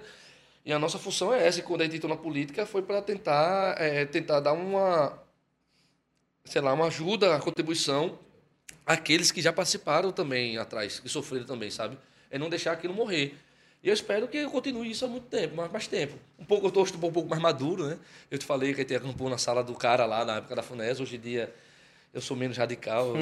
Eu era conhecido como Alexandre Negão do PT, hoje em dia sou Alexandre Miranda, Negão para alguns. Então, assim, um cara radical, você é muito radical. Hoje, algumas pessoas ainda tentam trazer isso, dizer que eu sou radical, mas assim, eu acho que eu, eu sou um cara que consigo dialogar, conversar com um campo muito amplo. Porque você, você tem uma forma incisiva de, de, é. de expor suas ideias, e isso às vezes né? Quem não é acostumado e não, é, acho não que eu preciso melhorar isso com você, mas não, mas isso é seu, velho. Isso é, acho que eu preciso é característica sua. Mas eu sei, eu, eu considero que eu, eu converso com um campo muito amplo. Agora lembre-se que Lula fumava cigarro e tinha uma barba enorme, e depois, se você for ver a transformação da, da imagem do cara, ele bota um paletó, ele tem a barba feita, ele tá é, é, é um processo é, da vida, eu é, acho. É, isso. De amadurecimento. Eu ainda não botei paletó, acho que é difícil botar, que ele me incomoda. A cervejinha é o melhor. Agora me diz uma coisa, é uma curiosidade minha. É, eu te conheci é, não sendo um oposicionista ferrenho, mas alguém da sociedade civil que era inquieto e que criticava bastante, que estava sempre ali de frente. Se tinha uma matéria de jornal, você dava uma entrevista, você se posicionava. Teve o lance das enchentes perto da sua casa, que foi outra luta também que foi muito difícil para sua família. Difícil, mas até hoje é. Mas, mas como é tá agora do outro lado do balcão, de fato? Eu sei que teve o FIG, mas esqueça o FIG. Eu tô falando de Alexandre, sociedade civil dizer é, tem que ser assim, se não for assim não tá errado. E agora você tá do outro lado do balcão, despachando com quem tá reclamando que um dia foi você. Sabe, eu queria. Como é que passa isso na, na, na tua cabeça e como é que é lidar com isso? É, é uma, é uma pergunta muito safada sua. Mas, veja só, é assim. É, é, você eu... sabe que de vez em quando eu lhe encurralo é, não, direto, por isso que às vezes eu vejo você de quatro cantos eu, eu saio correndo. Mas assim, é, essa, a, dizer, a experiência da sociedade civil cobrar a, a, a gestão, eu já tive já, né? Para construir o FIG não é fácil, velho. Esqueça o FIG. Certo, mas é, é isso a faz experiência parte. é outra hoje. Faz é... parte. E eu gostava quando via a pressão, porque me fazia ter a reação. E quem não estava reagindo, usava aquilo também para fazer um processo né, de reação do, da, da reivindicação social. Eu sempre reclamei a pouca participação da, do diálogo. É, Aí fala, olha, tu é do PT, o PT é gestão. disse, Sim, mas tudo bem, mas minha função social não é ser petista. Eu sou PT porque eu acredito num programa político, sabe? E se esse programa político não está sendo feito dentro de uma gestão do PT está na frente, eu tenho mais do que o direito de reclamar. É lógico, é lógico. Se eu reclamo de todo mundo, porque é isso, é a oposição, você é a oposição. Não, o cara está ali. Então eu tinha isso. Era assim, beleza, pode errar, mas não pode errar. Toda hora, né? Toda hora. Então, é. se eu errar, se escutar a população, erra com a população, pô. Acerta com a população. Esse é o meu princípio muito assim. O processo tem que ser coletivo. Então eu sempre fui um cara que gosta de radicalizar na, na participação. Né? E eu não sou a, a, a, adepto ao democratismo, aquele negócio que você tem que fazer assembleia e tal, mas assim, no mínimo você tem que consultar as pessoas. E a gestão pública era isso, é pública porque ela precisa do público. E se eu não tenho isso, eu não tenho gestão. Eu penso assim. Então eu, eu, eu questionava isso naquele período. E eu era considerado o cara que estava sendo oposição, sendo tá dando carga para a oposição. Isso não, pelo contrário, pô. Eu estou tentando ver aqui que vocês melhorem. Apontar os erros para se é, então, né? Exato. Então, assim, é, hoje, quando eu estou dentro da gestão, eu, eu tento trazer isso o máximo possível. Claro que eu tenho que. Assim, a gente conversa sobre, sobre o que significa a gestão pública. O conflito nunca vai. Eu estou hoje num, num lugar que, naturalmente, eu tenho que dar respostas, inclusive históricas, de outras gestões, porque eu sou hoje né, é. aquilo a prefeitura de Olinda. Então, eu preciso dar resposta para que é, é, é, aquelas coisas que não dependem se é dessa gestão da outra, sabe? Mas é, a gente tenta, dentro da nossa gestão, fazer o máximo possível a questão da participação. Foi assim eu me lembro que o Ministério Público tentou proibir o, o Carnaval de Olinda ter as prévias no mês de setembro.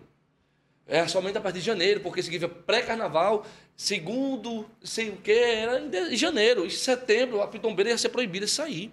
O que foi que a gente fez? A gente juntou, fez uma comissão com comerciantes, ambulantes, é, bandas, produtores, é, agremiações, e eu consegui, eu fiz, eu redigi o texto que falou, disse, olha, se isso acontecer, vai ser um crime. Porque vai dizer assim, ó, as pessoas não podem sair, é, se manifestar em praça pública na hora que quiser. Como é que eu vou dizer que não vai ter uma agremiação centenária não vai na rua em setembro? Por conta de quê? Como, é, se essa canetada rolar no Ministério Público, vai ter uma guerra na cidade. Então a gente levou isso, a gente construiu junto com a, com a sociedade civil um documento, levou para o Ministério Público e conseguimos regulamentar minimamente essa, esse período. Tinha horário de até 7 horas da noite, os cortejos tinham que encerrar, até as 9 os ambulantes tinham que encerrar o, o, o- o trabalho, especialmente domingo, porque a cidade fica mais. Então, assim, a gente conseguiu trabalhar isso foi coletivamente. O Conselho de Cultura agora é, é, é um exemplo disso também. Nós tínhamos uma, uma lei desde 2007 que o Conselho de Cultura estava existia de fato, não tinha de direito, às vezes se confundia, tinha de direito, mas não tinha de fato. E a gente fez um processo eleitoral no meio de uma pandemia que foi o maior processo eleitoral de Pernambuco. De Pernambuco, né? O estado de Pernambuco fez a eleição do seu conselho, não, não teve tanta participação de, de, de, de voto como teve no Conselho de Olinda. Então, hoje nós somos um Conselho de Política Culturais da cidade Você hoje preside o conselho. Hoje eu sou presidente do conselho. Eu sou presidente do conselho com muito orgulho, porque isso é uma coisa especial, muito especial. Um, um cara que é militante da cidade, sempre debatendo mais de 10 anos a política, hoje ser presidente do Conselho eh, de Políticas Culturais da cidade. Também sou conselheiro do Estado, do Conselho de Políticas Culturais do Estado. Então a gente fez uma eleição, hoje o conselho existe, ele se reúne uma vez por mês, sabe? Ele está agora fazendo a transição para as reuniões presenciais, onde vai convidar a população. As linguagens estão funcionando. Semana passada estive numa, numa atividade de encontro de ceramistas em Jardim Fragoso, organizado pela linguagem de artesanato Lívia Aguiar, sabe? Então, assim, é, outras, outras linguagens se movimentando. A Lab, é, a gente circulou a cidade toda. Você foi um cara que viu disse, meu irmão, para e tal, sei o que. Disse, bicho, a gente tem que rodar isso aqui. E eram as linguagens, os conselheiros que de, abriu os flancos na periferia, de lugares que nunca a gestão pública chegou. As pessoas falavam, pô, a primeira vez que a Secretaria de Cultura vem aqui. Eu fui para uma reunião na Tabajara com uma pessoa.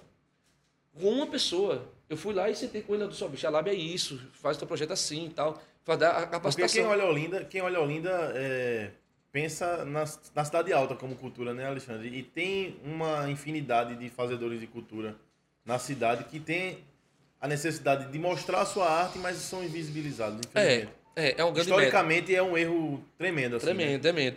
Por isso que eu estou muito à vontade, sabe, Almi? Dentro. Claro. Dentro. O que que você acha? Danone. Eu estou muito à vontade dentro da gestão, assim. Ah, porque você está hoje na- tá em público, você quando era da sociedade civil, eu disse, bicho, mas. A gente reclamava que devia ter participação. Hoje tem um conselho aí, sabe?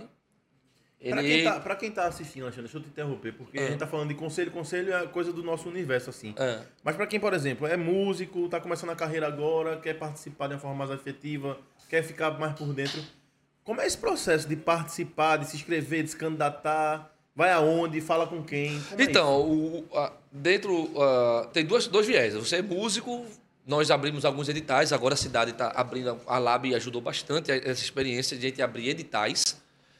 Sabe? Então, a participação através de edital e a outra participação política, eh, de construção política da sua linguagem, o cara que é músico, o cara que é artesanato, o cara que é de audiovisual, é dentro eh, dos conselhos. E é que eh, nem uma campanha política, assim. o- A é, gente fez isso. Você se candidata e, e seus isso. eleitores vão atrás de. A gente abriu um edital, as pessoas se inscreviam, aí depois de as pessoas inscritas, a gente finalizou, abrimos um processo de campanha, as pessoas fizeram vídeo, e cardzinho, rede social e tal, foi uma coisa, movimentou muita gente. Eu chegava nas, na- nas ruas, e a campanha, como é que tá? Quê? Eu, pô, nunca vi isso na minha vida. É uma pessoas- candidatura paralela, assim, né? Como é, é, eu, real. e eu instigava, galera. Ó, galera, vocês são os vereadores da cultura de Olinda.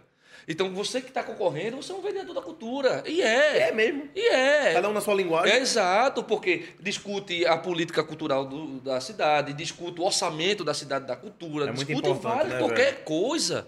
Qualquer coisa, informação sobre qualquer evento da cidade, qualquer número, qualquer dado, qualquer coisa. Esse cara está legítimo para fazer isso porque ele tem a representação popular. E a gente criou isso para que a gente também, porque é importante que quem está dentro de gestão escute a população para que acerte na política pública. Se a gente erra na política pública, velho, porque não escutou, é um erro primário isso. É. Sabe? Então, a participação, eu sempre digo, eu sou radical nisso. A gente pode discutir aqui três dias. Antigamente acontecia outra coisa. Hoje em dia a gente discute quatro, cinco dias aqui, tranquilo. Tranquilo, um gritando com o outro, até o que, sem violência, mas tentando convencer o outro. Eu sou adepto do, do, do, do, é, do convencimento progressivo. Né? A gente vai debater até chegar a um ponto de dizer, realmente eu não consigo, velho. Desculpa aí, vamos fazer isso mesmo aqui e tal, você está certo aqui. Mas é discutindo, é conversando, é escutando, né? Pra gente planejar junto. Se acerta, pô, que massa. E o índice de acerto, quando você discute com a, com a sociedade, é alto. Né? E quando você erra, você erra, ó, tentamos aqui, então a gente errou aqui, vamos tentar novamente de outra forma? Então, quando a gente pensou fazer o, o, o, o conselho, é isso. E eu nunca tive, ó, não faz não, isso, aquilo, outro. não, pelo contrário. Faz aí, acredita. Muita gente falou, ah, pandemia vai dar ninguém votando. Foi a maior eleição do Estado. Maior do que do próprio Conselho Estadual do Político. Não, é? Foi a maior eleição do Estado. É, teve 671 votos. A eleição do Estado teve quase 650, 650, um negócio desse. Caramba, Foi a velho. maior eleição do Estado. Então, E o conselho tá funcionando. Está funcionando. É, teve uma reunião antes de ontem, falasse um pouco sobre é, a LAB, sobre o carnaval e tal, a preocupação. É, mas acontece uma vez por mês as reuniões. Tem as comissões setoriais do conselho. Tem uma galera que discute orçamento, vai ter uma galera que discute é, acompanhamento de, de ações da prefeitura, tem várias outras, outras camadas. Tem uma que dá revisão da lei do conselho, porque existe um, é, uma, uma interferência. Quem é conselheiro não pode botar, é, se inscrever em editais. Então está se fazendo estudos, os conselheiros estão estudando isso. Então a gente recebe um feedback importante demais. Eu sou adepto total à participação. Nessa experiência tua de 17 pra cá, como é que tá sendo é, a relação com o governo federal? Porque, Terrível. Terrível. A minha, pelo menos da cultura, porque eu Com como. relação ao orçamento, a investimento. Olha, é, a tirando gente- a Audi Blanc, que é uma lei nacional. É. Eu, eu. Você vê assim a. A Audi Blanc, né? A o, luta. O PAC das cidades históricas ainda tá em. Tá destravando, né? Tem aí o prefeito vem viajado para Brasília, conversado muito com. O PAC ainda existe, o programa Não, das- o programa não existe, Não existe. mas existem os orçamentos que estavam aqui travados de, outras, Certo. de outros tempos, que Certo. o prefeito está viajando para Brasília, destravando tudo. É, destrava, por exemplo, altas obras que acontecem na, na periferia da cidade eram obras que estavam abandonadas e que estavam o dinheiro sem. Né? E ele foi lá. É, exato. É, dentro da cultura, que é a minha área, que eu, dou, assim, que eu posso falar com mais, a mais à vontade, que né, é a secretaria que eu trabalho, é, a gente tem muita dificuldade. Primeiro, uma pandemia, a gente não tem um direcionamento nacional, a gente não tem um ministério. Foi destruído o ministério. Então, gente Mário tá- Frias, né? Teu... Hã? É, Mário Frias, né? Malhação, meu amor. É Frias, né? O nome dele, né? Então, Frias, mano. Pra Ah, gente é muito complicado quando uma a gente fria não tem. Eu, eu postei um dia desse no meu Instagram uma foto minha que eu fui no terceira conferência eh, de cultura federal, do governo federal. A terceira conferência de cultura. Um país né, gigante como o Brasil, multicultural, com várias. Todos os continentes passam aqui. A terceira foi em 2015, eu acho, que eu fui para para a conferência, terceira conferência de cultura, disse, pô, tinha um sistema nacional, era o plano, o sonho do sistema nacional. E aí, é, depois, aí tem, não tem ministério. Aí vem uma pandemia, aí e aí, faz como? Qual é a política que a gente vai fazer? Quando vê, é, a LAB, o Aldir Blanc, foi uma discussão que, inclusive, não pertence à classe política, pertence aos fazedores de cultura. Se organizaram fora das estruturas, web seminários, fizeram uma conferência nacional, velho, sem governos. Diga aí, velho. E conseguiram construir uma minuta. Aí a Câmara Federal, o Senado abraçou. Foi uma coisa unânime. Unânime, se eu não me engano, foi um, um deputado que não votou a favor da LAB, da, da Lei Aldir Blanc. Né? E aí a gente tem esse recurso, que era um recurso que tinha dentro do sistema, dentro do Fundo Nacional de Cultura. Essa lei é de autoria de Jandira Fegali, é? Não é deputada? Não. Eu, eu digo que é uma, uma- lei que é do, da classe artística nacional, que foi conduzida por Benedita da Silva e relatora Jandira Fegali. E foi uma oportunidade importante na briga lá nacional, com certeza. Pode crer. sabe? Então a gente tem esse, essa mobilização nacional. Foi feita uma grande mobilização. E hoje a Audi Blanc é que está dando um mínimo de suporte nos estados, nas cidades, para essa classe que está sofrida aí. E tem um fundo estadual também, que a Tem o Fundo prefeitura... Cultura, né? Fucultura. Aí que tem, é se não me engano, é o segundo maior do Brasil, mas proporcionalmente é o maior, um fundo importantíssimo, Uhum. sabe? E é o sonho da gente de fazer lá o nosso sistema está funcionando, o sistema municipal de cultura, incentivo cultural da cidade. Para ter isso, a gente precisa ter o nosso conselho ativo. E hoje ele está ativo. Agora a gente vai tentar fazer a regulamentação do fundo, para a gente ter orçamento no fundo e a gente fazer política cultural em toda a cidade, todas as RPAs, né?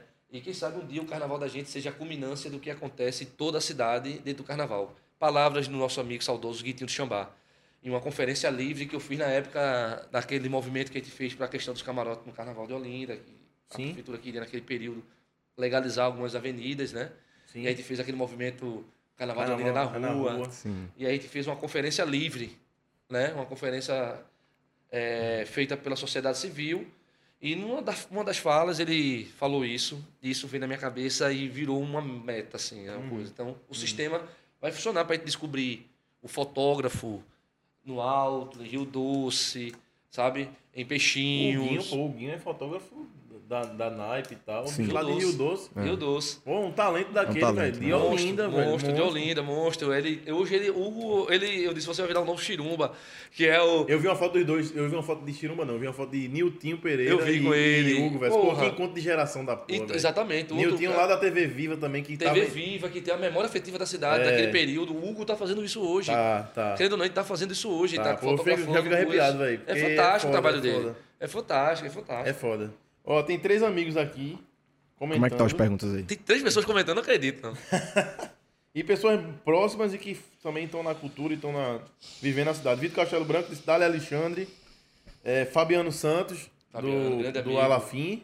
Guerreiro. Esse massa. Guerreiro, tá um projeto E massa Hilton aí. Santana também, outro querido do, do Cariri. do Cariri. Que uma vai vir pra cá, viu? Olha, tô- essa, Vitinho já veio, mas Fabiano vai vir, Hilton vai vir. Meu irmão, só fera aí, Só velho. fera. É doido. Um aí, é, Fabiano, um cara queridíssimo. É, Lutador. De vários lutadores, é, presidente do Alafim, é o presidente do, do- da Associação Pernambucana de Afoxé. Vitinho, um cara que eu, hoje eu falei dentro do Conselho de Preservação, um cara que eu tenho muita consideração, muita admiração pela capacidade técnica de soluções é, criativas, né? um cara muito inteligente. É, e Hilton, velho, Hilton é um cara que conseguiu estar a, a linha de frente aí do Cariri, uma entidade centenária, sabe? Patrimônio vivo de Pernambuco. Lá eu tenho muito orgulho dessa galera, eu ter a oportunidade de conversar e ser influenciado por eles. Falando em menção honrosa, eu queria também até te perguntar e já inserir um assunto. Eu queria saber como é que é a interação de, de vocês lá da Secretaria da Cultura com o grande, o mestre da Secretaria da Tecnologia, Cláudio Nascimento. Pô. O Cláudio, velho. Ciência e Tecnologia, Cláudio Monstro, que também eu esperaria muito ele aqui. amigo, Espero muito você aqui, Cláudio, que é um monstro. ele, ele ali é um foguete, realmente, ali. O cara só vai...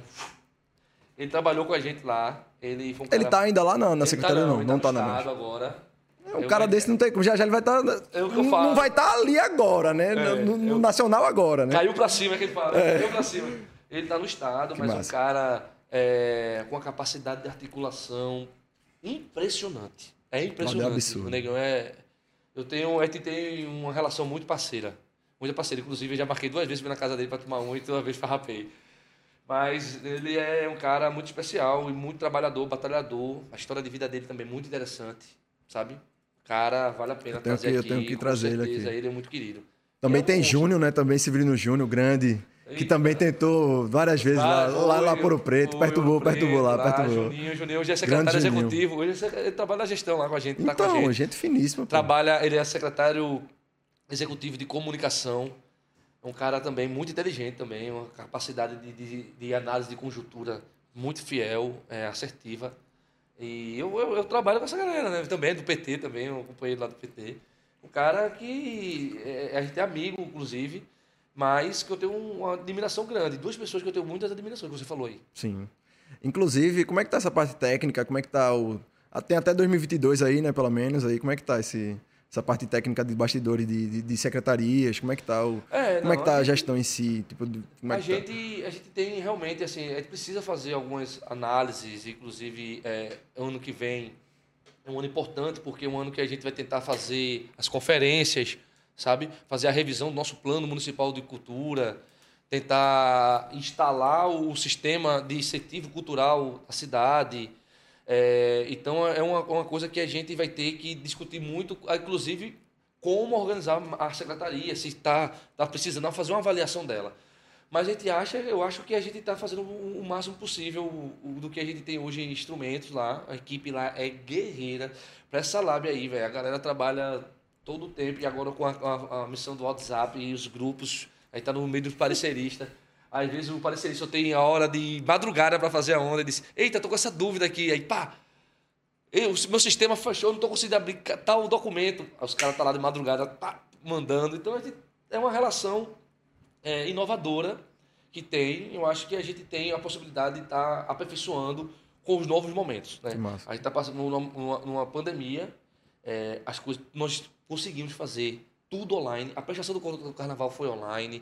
A Lab foi toda online. Ninguém precisou ir na secretaria, a não ser para um prêmio que era a Memória Viva, mas tudo está sendo através de internet. Então isso a equipe deu um salto de qualidade tá gigante, positiva, gigante. E hoje a gente lá fala, é, a gente teve que tirar Eu sei, nosso... pra quem viveu por trás ali da, da, da época de, de, de uns É, tempos atrás ali, exato. sabe, sabe das evoluções, as evoluções Exatamente. aconteceram. Por isso que eu Essa tava é querendo saber de tu, assim. Que eu acho um destaque, que é a capacidade da equipe se adaptar e reinventar-se com a questão é, da comunicação. A gente hoje tem suporte de comunicação pelo WhatsApp. O artista pode mandar o WhatsApp lá, a secretaria vai ter alguém respondendo ele, sabe?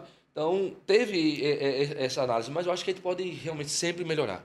A gente pode sempre melhorar. E é por isso que esse ano que vem aí, tomara que a gente consiga fazer a nossa conferência, sabe? E escutar os setores da cidade todo pensando o que significa o papel da secretaria. Uma avaliação nossa, do nosso trabalho, é importante. Antes de falar, Alexandre, de, de- do carnaval e da tua relação com a festa, antes de ser gestor, antes de ser diretor de, de cultura, é uma curiosidade minha também, eu acho interessante a gente abordar isso, mas eu não poderia deixar de compartilhar aqui. A, assim, porque eu acho que eu te conheci, acho que em 2014, velho. 2013, 2014. Naquela, naquela luta lá do Mais Parques Olinda, né? Que foi uma loucura, que foi luta, que foi Ministério Público. Foi uma vivência pra mim, porque assim, diferente de você, eu não tive uma vivência de movimento estudantil. Eu entrei na universidade, eu entrei na, na, na Nassau pra fazer direito, saí no segundo período. Depois de fazer jornalismo já com 24, 25 anos. É, 23, 24 anos, fui fazer jornalismo. E não tive essa vivência de movimento estudantil, mas os coletivos, e eu acho que a nossa, a nossa geração, ela também está atrelada muito a isso, a vivência política nos coletivos, não mais na coisa do movimento estudantil, da UN, da UJS, essa galera. Tem um outro formato de se fazer política que é através dos coletivos. Certo. Isso é muito evidente. Eu queria que tu falasse desse momento, como é que foi, porque lutar contra o poder econômico não é fácil. A gente vê hoje a importância do shopping do ponto de vista econômico, mas eu acho que a nossa visão daquela época se ela, ela, ela tem a sua assim, ela se preservou. A visão que a gente tinha de ser um empreendimento num lugar equivocado, com as suas ilegalidades, um local que foi também é, tortura na época da ditadura militar, então tinha que ter pelo menos um simbolismo ali para a história ela não morrer. Você como historiador sabe muito bem dessa importância. Então, como foi essa vivência? Como foi para tu também construir que veio do movimento estudantil um coletivo e ter essa transição também no fazer política? Me fala daquela época assim do, do Mais Parque, porque também tem o Me Modifique, tem o Carnaval que você falou que me, me lembrou, não estava nem lembrado dessa luta que foi importantíssima, Foi. o veto dos camarotes. Foi. Mas me fala primeiro do Mais Parques, como é que foi aquilo ali? É, aqui, o ali, surgimento, enfim. Foi 2014, foi? Foi, foi. 2014. Ano da Copa, ano de Foi, Estelita. Estel- é, Então, ali tava o... Aquele, o debate do direito à cidade tava, Tava muito, muito, fervendo, Foi né? foda aquela época, velho. Ah, foi, foi pesado. Então, isso é o ponto que a gente falou lá no início, da maturidade. Tá no mov- movimento estudantil, sai do movimento estudantil, sai da universidade e tal, e começa a disputar a cidade. É, eu tinha, em 2012 eu tinha sido candidato a vereador e eu tinha andado alguns, conhecido algumas pessoas, e aquilo mexeu dentro de mim. A cidade é onde eu, né, a gente ali convive, a gente tem lazer. E naquele período, é, aquela discussão não estava muito enviesada. Uhum. E a gente começou a discutir, discutir, e a gente começou a se conhecer e disse, bicho, a gente precisa, o Estelita bombando, né? Foi. Bombando, disse, caralho, vamos fazer um negócio aqui também, aqui. O... A gente falou, Estelita de Olinda e tal, aquele Foi, negócio, foi. né? A galera do Celita veio pra Olinda. Veio pra Olinda, veio pra Olinda. E aí a gente começou a discutir, porra, velho, como é que foi a venda desse negócio aqui? Era uma coisa pública e virou privada, como foi? A gente só quer sa- saber a Aquele explicação. terreno ali, mano. Aquele terreno ali era. Ouro doido. É, a gente nunca foi contra o shopping, a gente foi contra somente a falta de, de diálogo. De transparência De transparência da coisa. Disse, o que o impacto disso vai causar na cidade, o que vai gerar. E aí, naquele período, começou a conversar, eu me lembro que era só a gente, né, não me. Era. Aí, ó, os e tal, só que daqui a pouco... E a gente galera- fazia a reunião na frente do Na terreno. frente do terreno. Naquela pracinha ali Na do pracinha, a gente fez, pegou os guri, fez uma coisa, intervenção, a gente fez uma página e começou a tentar. Foi, foi, Com foi. muito sacrifício, né, velho? Doando, aí todo mundo fazendo suas histórias. E a gente fazia panfletagem, ia na praia, convencia. Era, as pessoas, era. não, só vai gerar emprego. Eu disse, sim, meu irmão, mas vê só, será que. A esse segurança. Local, a segurança, esse local. É. E a gente começava a provocar a sociedade e começou a ganhar um corpo dentro da cidade. E aí começou a incomodar. E aí o a galera do Estreita veio lá e rolou uma história que eu acho que mudou a história da gente ali. Uma história que na Católica, que precisava fazer um debate sobre o direito à cidade. Sim, Aí eles lembro. convidaram mais partes. Ele disse, vamos fazer. Eu disse, ó, vamos, vamos lá. E aí tinha uma promotora, Belize, Belize. Câmara, e tinha outro lado, Liana Liana. Cine, que hoje é vereadora do Recife. E a gente lá no meio. E aí Estelito, eu disse, bicho, ó, umas experiências daqui. Quando eu contei a história, os alunos ficaram, pô, lá em Olinda. Eu disse, É, é. Aí eu mostrei a foto dos saguizinhos que moravam lá e tal.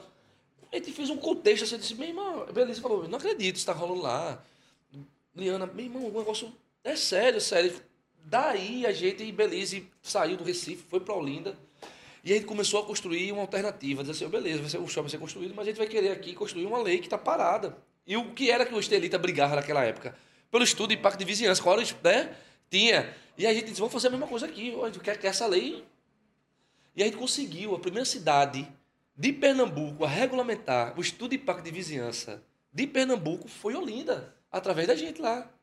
A luta lá, da doideira lá, que a turma dizia que era bandido. 2000 e quanto isso aí? 14. 2014. Ano de Copa, não vai ter Copa. Não, vai- foi uma ebulição, Meu velho. irmão, cacete, gir- girando aí, dentro da audiência pública, a gente fazia a defesa, aí o BDT falou, não tem wave, beneficia quem? A população ou o empresário? Aí foi quando disse, é, ficaram sem resposta na época, e a gente fez, e foi, levou para a Câmara, a Câmara aprovou, e a Olinda foi a primeira cidade de Pernambuco a ter o wave regulamentado por Sim, conta dessa luta. E aí quando eu digo, só saiu porque foi um processo coletivo. Eu lembro que a gente começou ali, daqui a pouco os amigos da praia vieram, daqui a pouco veio outra coisa. Só botou cervejinha, nego? Acho que tem aqui um restinho aqui, mas vou querer sair. Toma esse Bota o restinho que Só essa pra- daí tá quente já, pá. É, Essa daí com certeza já tá muito quente, velho. mas tá tranquilo. Não.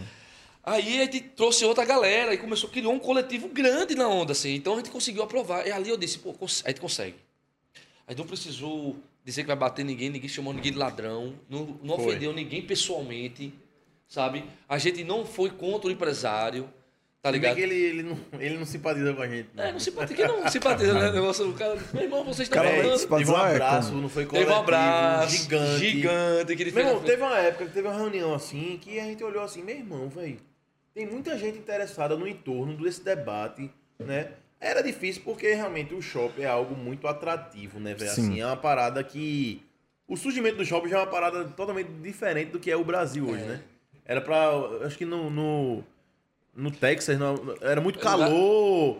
E aí o shopping era o lugar que você ia pra, pra É. ter um lugar mais fresco. porque o shopping talvez era aberto, né, Pô, do deserto, lá, vamos fazer um centro comercial lá pra galera ir pra lá e lá dentro eu preciso dar conforto. Então a galera vai, entra. Uhum.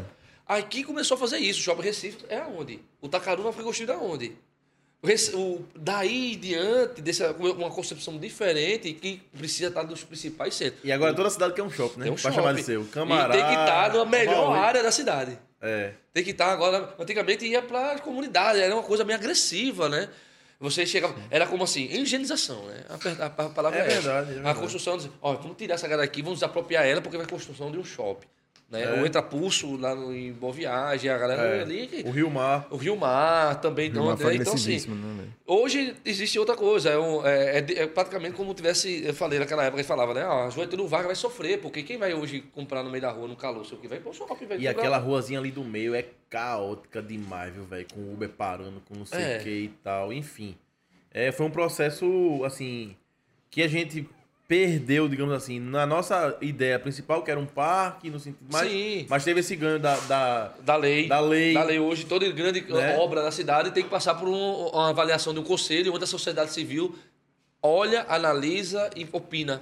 Isso foi um ganho, É. por uma luta coletiva. a gente teve artista apoiando. pô. Artistas apoiando, a gente Não fez foi? um vídeo com o Ureia, Com o Ureia, com Tiné, Roger Menco, Tiné, com o Roger a galera, galera. Foi galera, massa, a foi galera, uma massa. vivência. Ô, Alexandre, e agora vendo o Estelita sendo construído, subindo ali a, o Você vê, viaduto, né, já dá aquela bad, né, velho? é dita É, é, é pesado, né, bicho? No É sistema pesado. capitalista que a gente vive. É, eu vejo, assim, uma obra como a obra do Fragoso, que é, destabiliza emocionalmente uma, uma comunidade toda. Hoje, Ela vai acabar, aquela obra eu vai... espero que acabe, velho. Não, é sério, pô. Eu espero que acabe, porque eu sou vítima dela, né?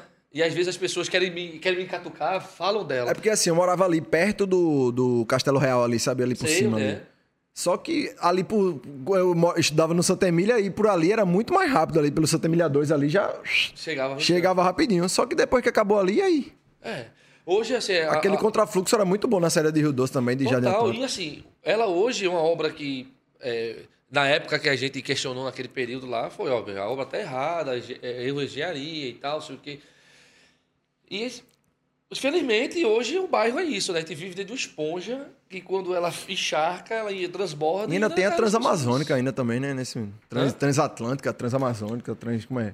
O que tem lá em Olinda? Não, é- não tem uma trans, alguma coisa também? Um... É, eu já ouvi Que a galera quer fazer, tem, não é que é trans. aquela... a- a- a- que- É tem trans uma- alguma coisa. É, tem uma trans lá. É uma e- trans, algum, algum rolê coisa lá, Atlântica, eu acho, que querem fazer. Mas assim, essa questão do Rio foi fora também, porque é, destruiu uma, praticamente um bairro, tá ligado? Assim, uma enchente gigante por Aquela um erro de engenharia, loucura, né? de obra, porque é uma decisão política errada e tal, enfim. Mas a gente também fez essa batalha lá pesadamente. Foi. Pesadamente. E a gente conseguiu, inclusive, interferir em áreas de lazer, recomposição, o campo do Haja. A gente propôs a ele, naquele período, que criarem, dentro daquele campo que você- da Inocop, um grande parque da do bairro, que incluísse as pessoas, um parque público, né? Porque o nosso sonho lá do, do Baixo Parque era transformar aquele pedaço, o Central Park Era. Seria muito A massa, jaqueira né? de Olinda, o Central Park Era, era, Que era. era, pô, numa beira-mar, Uma assim, concha acústica, né? Uma- fazer um complexo polo, é, um polo esportivo cultural de lazer de Olinda e É. tal. A gente vendia muita essa coisa assim do E o pior que eu ainda, ainda acho que falta, né? Como falta, muita coisa. Falta, a gente precisa construir isso. É, agora, aqui, você for ver ali no final da Presidente Kennedy, tem um espaço lá é, que é um parque. Ali no V8, V9, você está vendo a, construção de quadras. Se tenta fazer alguma coisa, mas naquele É período. porque a acho que- cidade também inchou, né? Inchou, velho. E todo mundo, moradia, um caos, né, no país, e agora mais ainda. E naquele período, acho que aquele ali era um debate. Era um debate. Mas a gente sabia que a gente ia perder. A gente falou, bicho, não tem como, vai ser construído. E aí, é, a gente conseguiu interferir pela luta coletiva, pelo processo E outra, de só debate. em você provocar o debate já é muito válido, né, velho? Assim, você é uma cidade que Olinda a gente carece de debates, mas existe, existe. Mas a Câmara, no meu, no meu ponto de vista, ainda é muito omissa nessa participação, nessa radicalidade que Alexandre tá querendo, tá, tá dizendo aqui pra gente. O lance de a sociedade tá inserida no debate, sabe? É muito pobre ainda, ainda é. Eu acho, Mas também. quando tem um movimento como o, o Mais Parques e outro que eu quero falar agora, que é o Me Modifique, né? Que a Olinda começou, a Mimo começou em Olinda Sim. e Olinda perdeu a Mimo. E nesse ano a gente disse, não, então vamos modificar esse cenário, me modifique. E Tá aí? ligado? E aí, velho, conta aí, Alexandre, como é que foi? É, então, Outra confusão. doideira, esse bicho é perturbado da cabeça. Então, confusão, né? A galera, meu irmão, olha só. Isso aí foi uma, uma coisa que. É, já existia um grupo de artistas um ano antes. Disse: Ó, precisa fazer Me Modifique, mas não era direto da Mimo. Me Modifique de modifique a cidade. E eu disse: pô, é, realmente, já era uma crítica naquele período à gestão municipal na época. E aí não rolou. Paulinho Dampara, ele fez uma intervenção lá no Coreto, enfim, foi uma coisa pequena, rolou, mas não rolou. É, teve o Levante, né, velho? Teve o Não é- Levante. Não é muita coisa. É muita coisa, teve o Levante também. É, eu a gente tem história pra contar, isso também. É, então vamos falar do Levante também. E aí, quando veio a onda, sei o quê, eu me modifiquei, teve algum problema de patrocínio e tal, que ele disse, ó, não vai dar para executar na cidade e tal, e não, ausência. E aí, a- os artistas, a, a população disse, meu irmão, a mimo não vai acontecer e tal. Aí, Silvana, eu conheci Silvana, Silvana, velho, vamos fazer um modifique, aquela onda lá, vamos pegar o nome que já aconteceu e tal, e botar. E qual é o tema, né, meu? Ah, era o direito da cidade. Tem a faixa da entrada da Uhum. Era, cidade. era. A cidade é sua, cuide dela, não sei o quê, papapá, papapá. Eu Né? tenho foto no meu Instagram disso, pô. Meu irmão, então aí a gente disse, bicho, mas a gente não tem dinheiro, a gente não tem nada, tem que ninguém que apoie. Como é que ele ia fazer uma onda guerrilha. dessa? Guerrilha cultural, o nome daquilo. Aí ele disse, bicho, é o seguinte, Silvana botou no, no Facebook dela, reunião no xixi da Bahia, da Baiana, tal hora, tal hora, vai falar sobre Modifique. Quem quiser participar, venha. Aí disse, vamos lá, né? Meu irmão, daqui a pouco tinha umas 300 pessoas. Aí eu disse, e agora, Silvano? Disse, Meu irmão, conduz a reunião aí, velho. Eu disse, ó, gente, é o seguinte, vamos fazer por linguagem. Quem é de música? Vai, vai pra ali. Quem é de... Aí eu saí, ó, vocês querem fazer o quê? Vamos fazer polos de música, o Carmo, o, Carmo, a Ribeira, o Skate Park, o Beco do Bajado, barará, barará. Quem vai ser quem é o coordenador? É Renato Barros. Eu vou coordenar isso aqui. Pô. Você manda. Quem propõe, executa. Sim. Não tem isso. Não vá ah, porque você. Não, não tem isso. É quem propõe, executa. Eu sou você o catalisador das ideias de vocês aqui para fazer uma, um projeto. E o projeto foi se montando com o passar dos dias. Aí tinha uma feira de artesanato, e aí a- em Iná, eu acho, fazia feira de gastronômica. Daqui a pouco os dois se juntaram e viraram uma, uma grande, sei lá, fenearte gigante na Praça do Carmo. Praça do Carmo, foi. Tá ligado? Aí tinha a oficina, daqui a pouco começou. Aí o- até o Marisqueira quis entrar na programação. E quando a gente disse, bicho, saiu do centro histórico, começou a invadir outros lugares. Rio Doce tinha a programação nossa. E aí a gente A ideia começou... foi assim, meu irmão, vocês não sabem fazer não, a sociedade sabe. né? Foi. Ainda- E, e a gente teve que. é, Não, a prefeitura depois chegou, ah, vamos fazer. Eu disse, não, não, não, não, vamos fazer sem, sem nada. Ele conseguiu chegar até aqui. Aí só quer uma gambiarra pra ligar o som ali e tal, não sei o que foi. E rolou, e rolou shows fantásticos, velho. Foi, foi, eu lembro. O Cascarrara, na Praça do Carmo, meu irmão, coisa na pôr do sol. É, esqueci o nome da banda, velho. Tocando um blues assim, um frevo. O Maestro Duda encerrou o negócio. Foi poderoso, velho. Ali na Praça do Carmo, velho. Porra, foi muito, muito pesado. Ele foi uma onda que eu disse, pô, a gente consegue qualquer coisa, velho. E quando tiver gente junta, querendo o mesmo objetivo, é, é. não querer passar a perna no outro, a gente consegue. Teve no Amaro Branco programação, teve. Pô, foi massa. Foi um processo, um processo muito Mas e aí ficou um corpo bem dizendo, não, mas é contra mim. Não, é contra mim. Pelo contrário, a mim, pra gente é uma coisa muito importante. Isso foi em que Foi a- ano? Isso foi em que ano? 16, né? É, eu fui dizer 15, acho que foi 15. 15. 15, é. Então a. Mimo chegou a voltar, né? Pra, pra Olinda. Voltou, Voltou. voltou. Com Emicida, né? Eu lembro da- eu lembro da Eu vi Emicida. o show do Emicida, eu vi Buena Vista Social Clube. Foi, a- vi- foi a última que teve foi Emicida? Foi Emicida, acho que foi Emicida. Foi- É, assim, a foi mima é importantíssima. Tem a Demais. identidade da cidade. Mas, infelizmente, os tempos são outros, né? Ó, São Vit- difíceis. Vitinho tá falando aqui. Tem até hoje uns documentos da Me Modifique.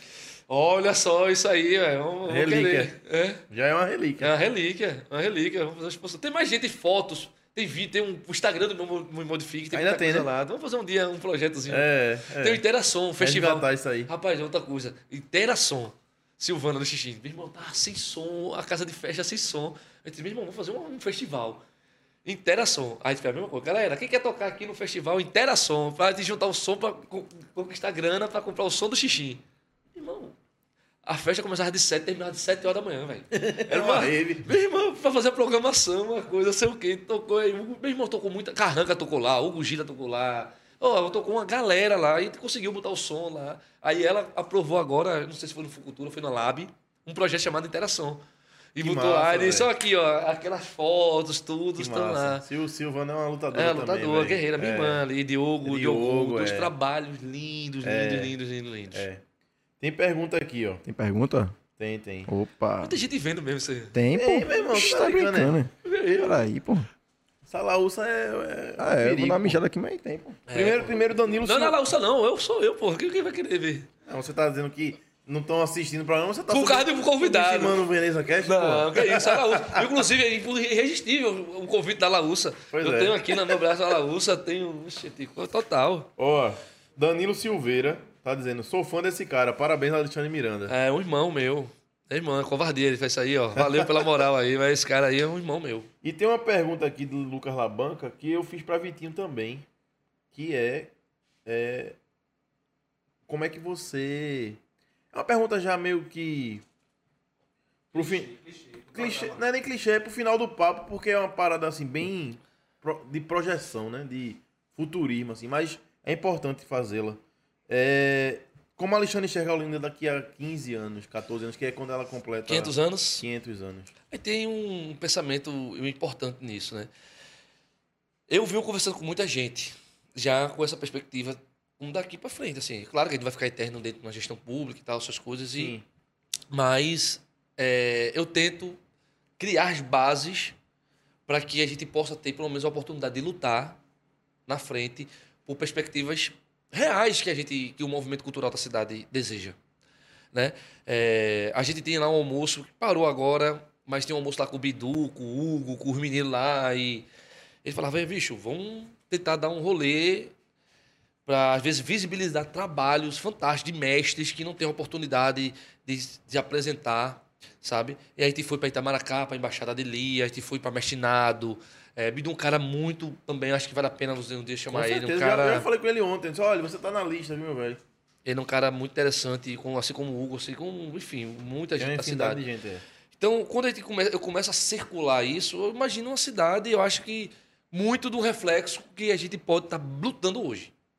É difícil a gente fazer uma, uma análise de como futurista, né? Daqui a 15 anos, como 500 anos. Inclusive, o secretário de Patrimônio lá vai fazer uma cápsula que no- na Semana de Patrimônio vai ser enterrada com algumas perspectivas de Olinda 500 anos. Já massa, tem. O prefeito, inclusive, falou: a gente precisa pensar um, um pouco do legado da gestão nessa perspectiva de Olinda 500 anos. Então, eu, eu vejo é, a possibilidade de hoje construir esse alicerce, de conversar com as pessoas, de tentar fazer, dizer, olha, você é importante para a construção da cidade. Aquele espírito um pouco do Mais Parque, o espírito um pouco do que a gente fez lá atrás, da Me Modifique, essa coisa está sendo embutida. E essa acho que é a minha, minha, minha contribuição, de tentar é, apresentar dizer assim, ó, velho, se movimenta, vem cobrar, se organiza, sabe? Provoca o teu amigo do lado, tenta criar um grupo e vem cobrar, e vai pedir, né? A eficiência, vai pedir. Claro, e aí tendo respeito, feito eu falei você. Às vezes as pessoas, ah, você era uma oposição muito ferrenha. Disse, Não era uma oposição ferrenha. Eu nunca chamei, nunca esculhambei ninguém. Nunca você vai ver nada meu esculhambando alguém. Mas chamando para o debate. Então me chama para o debate também. Hoje eu sou gestor, me chama para o debate. Porque eu preciso aprender também. Sabe? E você também precisa escutar o que eu estou fazendo. É uma troca, né, Alexandre? Uma troca. Pô, o que a gente fez lá no Xambá, lá, dia 13 de dezembro, para não deixar de passar batido, Almir. O dia 13 de setembro é o dia municipal do terreiro Xambá. Olinda praticamente se transformou num terreiro, num terreiro não, num quilombo, né? No quilombo do Xambá, em homenagem à mãe Bill. Guitinho trabalhou isso com o pai Ivo, com o Gleidson é lá, sabe? A gente construiu uma lei. Eu tive orgulho de ser uma pessoa que articulou isso, que regiu essa lei, que o prefeito foi assinar lá dentro do Xambá. Né? Ah, mas foi lá dentro, os dois é, lado a lado, o pai Ivo de Xambá, o professor Lupécio, lá fazendo a assinatura de um. De, instituindo Olinda no dia 13 virar um grande quilombo, em homenagem ao terreiro de Xambá. O Paulo Herás Vasconcelos mesmo é outro exemplo. Bem, velho, é outra coisa, outra história bacana da a construção desse polo. Né? O professor chegou para mim e disse: Ó, você, o cara que todo mundo fala de carnaval, cultura, é você. O que, que você propõe? Eu disse: Ó, bicho, a gente pode propor aqui, propor isso aqui. Era o que eu tinha apresentado naquele momento. Acabou a campanha e já Tu começa. Lembra, tu lembra daquele polo, esse polo que o Alexandre tá falando?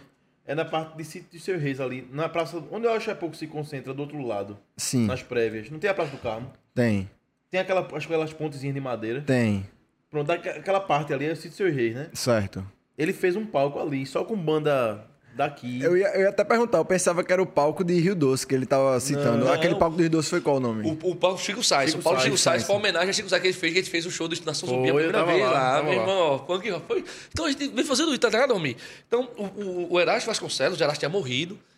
E aí, o Era- Erasto Pra quem não Vasconcelos. sabe, Erasto Vasconcelos era um sambista, poeta, compositor, irmão também do grande e saudoso Naná Vasconcelos. Vasconcelos. Né? Então, um compositor de Olinda, Erasto, Erasto É, de viveu Olinda, muito tempo em Olinda. Olinda. Influenciou a cena É, de Olinda. é. Tem até uma, uma tatuagem em homenagem a ele aqui, porque eu acho que ele abriu as portas para essa concepção dentro da gestão, dentro da cidade, uma nova perspectiva. E me falava, ah, você só é das bandas. Não, depois eu mergulhei. O Alafionhó, hoje tem uma sede, uma articulação nossa. Mas foi muito massa esse palco, isso, velho. É. Era, foi, foi lindo. Rolou Foi quem lá? lindo. Rolou quem? Rolou quem lá? É de academia, orquestra contemporânea, Ave Sangria. Ave Sangria. Irmão, uma galera foda, assim, Uau, velho. meu irmão, foi foi o um palco. mini festival. O dentro palco, do carnaval. A não foi? galera, meu irmão, disse, vai dar ninguém. Aí no fundo do parque, sei o que, daqui a pouco tinha 30 mil pessoas. Era por trás daquela, daquele posto Barra de Barreto. saúde, pô. Do, do, é. Barreto. Total. E aí... ele- E aquela parte é massa, né? É, mano? é, bem arborizadinho ali, ali e tá. Aí tal. falou assim, não, aquele palco lá, sei o quê, sei lá, um palco vai dar ninguém, sei o quê. Bum, bum, bum, parque. Aí no outro ano, só, não pode ficar ali. Tem que ir lá pro Fortim. Aí tipo, vamos fazer no Fortim. Pá, fez no Fortim. Meu irmão, lotou o Fortim também assim. Ele começou com. A... Aí fala assim, não, mas é os original de Style, aquela, aquela coisa de alguns setores da cidade comenta. Disse, não, beleza. Começa com a banda Ed e termina com Bolgar. Começa com o original de Style e termina com o terreiro em cima do palco. Irado. Velho, e bombou. Bah. Aí disse, ó, não, esse Paulo agora tem que ir pro Carmo. Aí hoje ele do Carmo, o principal Paulo do Carmo Carnaval de Olinda, hoje é o Horácio Vasconcelos. Eu tô segurando pra caramba pra falar de carnaval, porque carnaval é imensidão. Tanto... Mas pode, Não, mas veja, tem pergunta aqui também. pode Você... dar-lhe. Posso mesmo? Dá-lhe, posso ir no banheiro? Vá, Vou no Vá. banheiro antes. vá, se prepare que... É bomba? Um pouquinho, um pouquinho, um pouquinho. Ih.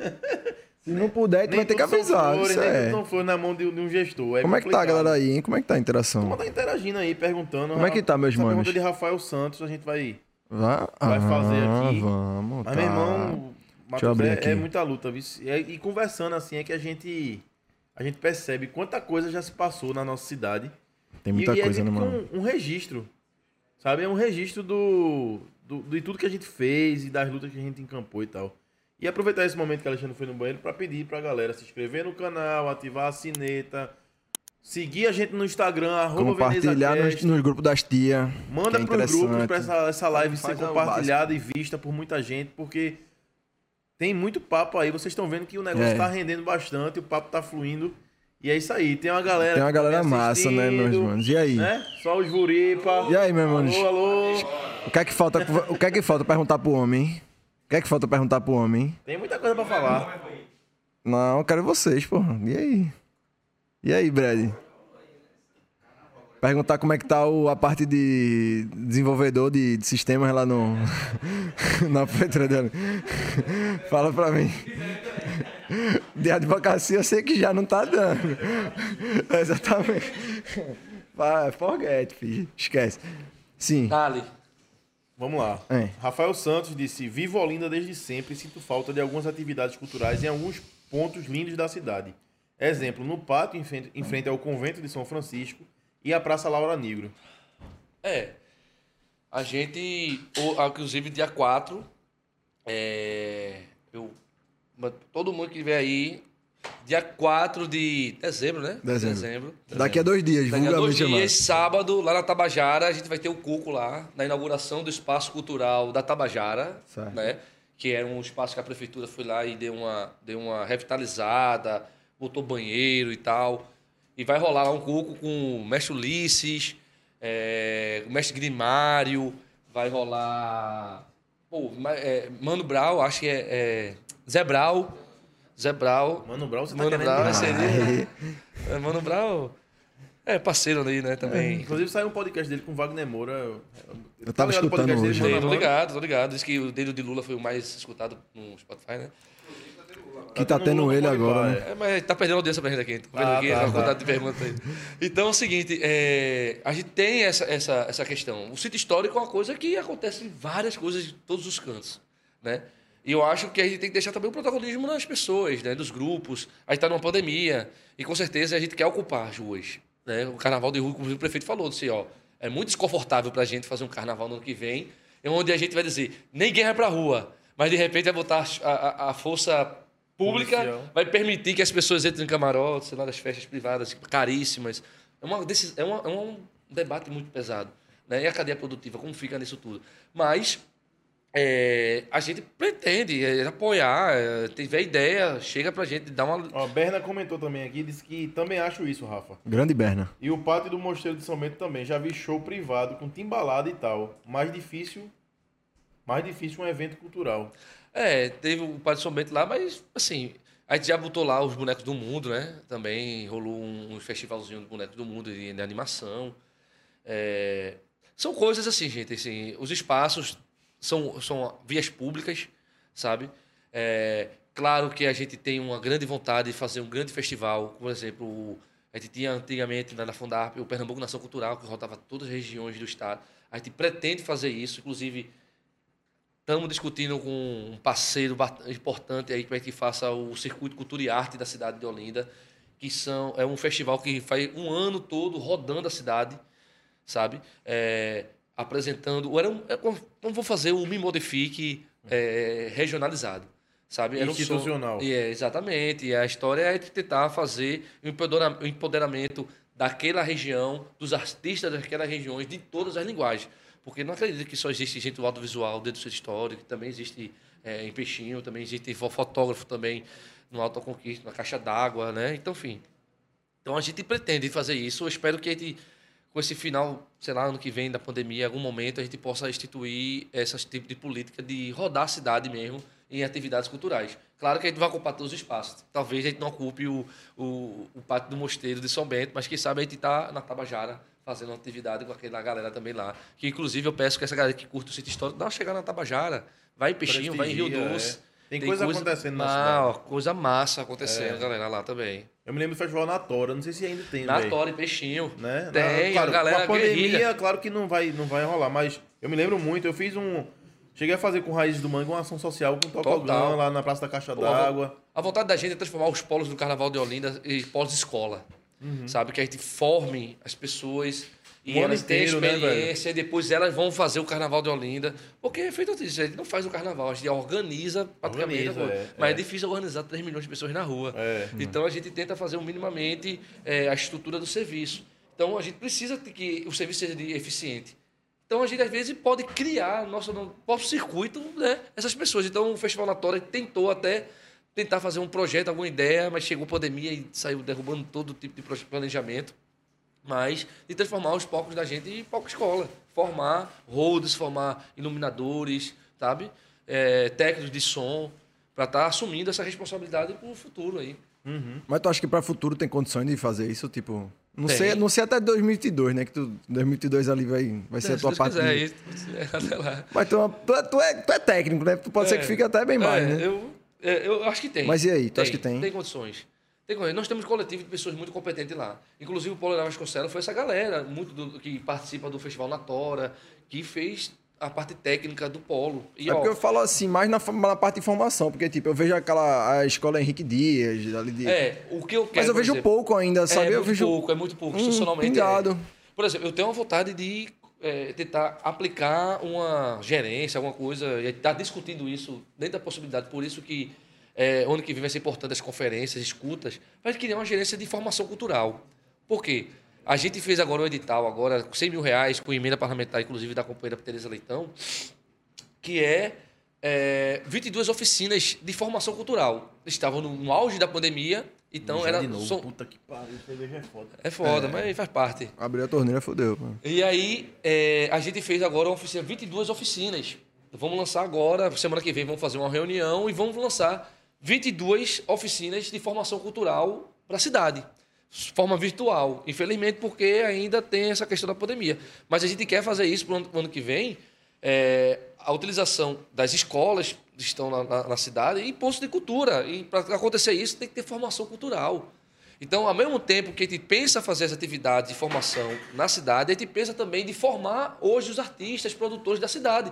Porque, por exemplo, vamos abrir edital, vamos explicar o que é esse edital, como ele funciona, como você escreve, depois como você presta conta. O Itaú Cultural abriu edital. Vamos explicar a você como você se inscreve, como você faz o projeto, como depois você vai prestar conta para os caras, como vai executar. Então, é estratégico hoje a gente criar isso, sabe? Eu acho que é tímido ainda, eu assumo, eu acho que isso nunca teve, não, tem, tá tendo agora, minimamente. Eu fiz cerca de 12 oficinas para a Lab, né? É, eu digo a você que eu falei com, não falei com menos de 500 pessoas. Com reuniões em todas as regiões da cidade, ensinando. É porque assim, eu não queria nem ir pra muito longe, mas se focar só em carnaval, teoricamente, só em carnaval já tem, tipo, uma cadeia de, de, de produção absurda que, tipo, tem que ter uma, uma formação de, de, pra renovar o, o próprio carnaval, tá? Precisa Tipo, renovar o carnaval. Sei lá, costureiro, é. Exato, exato. A cadeia Artista, produtiva da cultura. porra, é gigante, tá ligado? E é isso Tipo, que me preocupa hoje muito, vice Matheus, é a questão é, dessa cadeia, como vai ficar ainda mais um ano sem carnaval, caso de rua, né, que não vai acontecer, mas enfim. O governo do estado disse que ia fazer aí a decisão final até janeiro, como vai ter, mas a gente se preocupa. A nossa grande preocupação é como é a cadeia produtiva da cultura da cidade vai, vai passar por esse próximo período.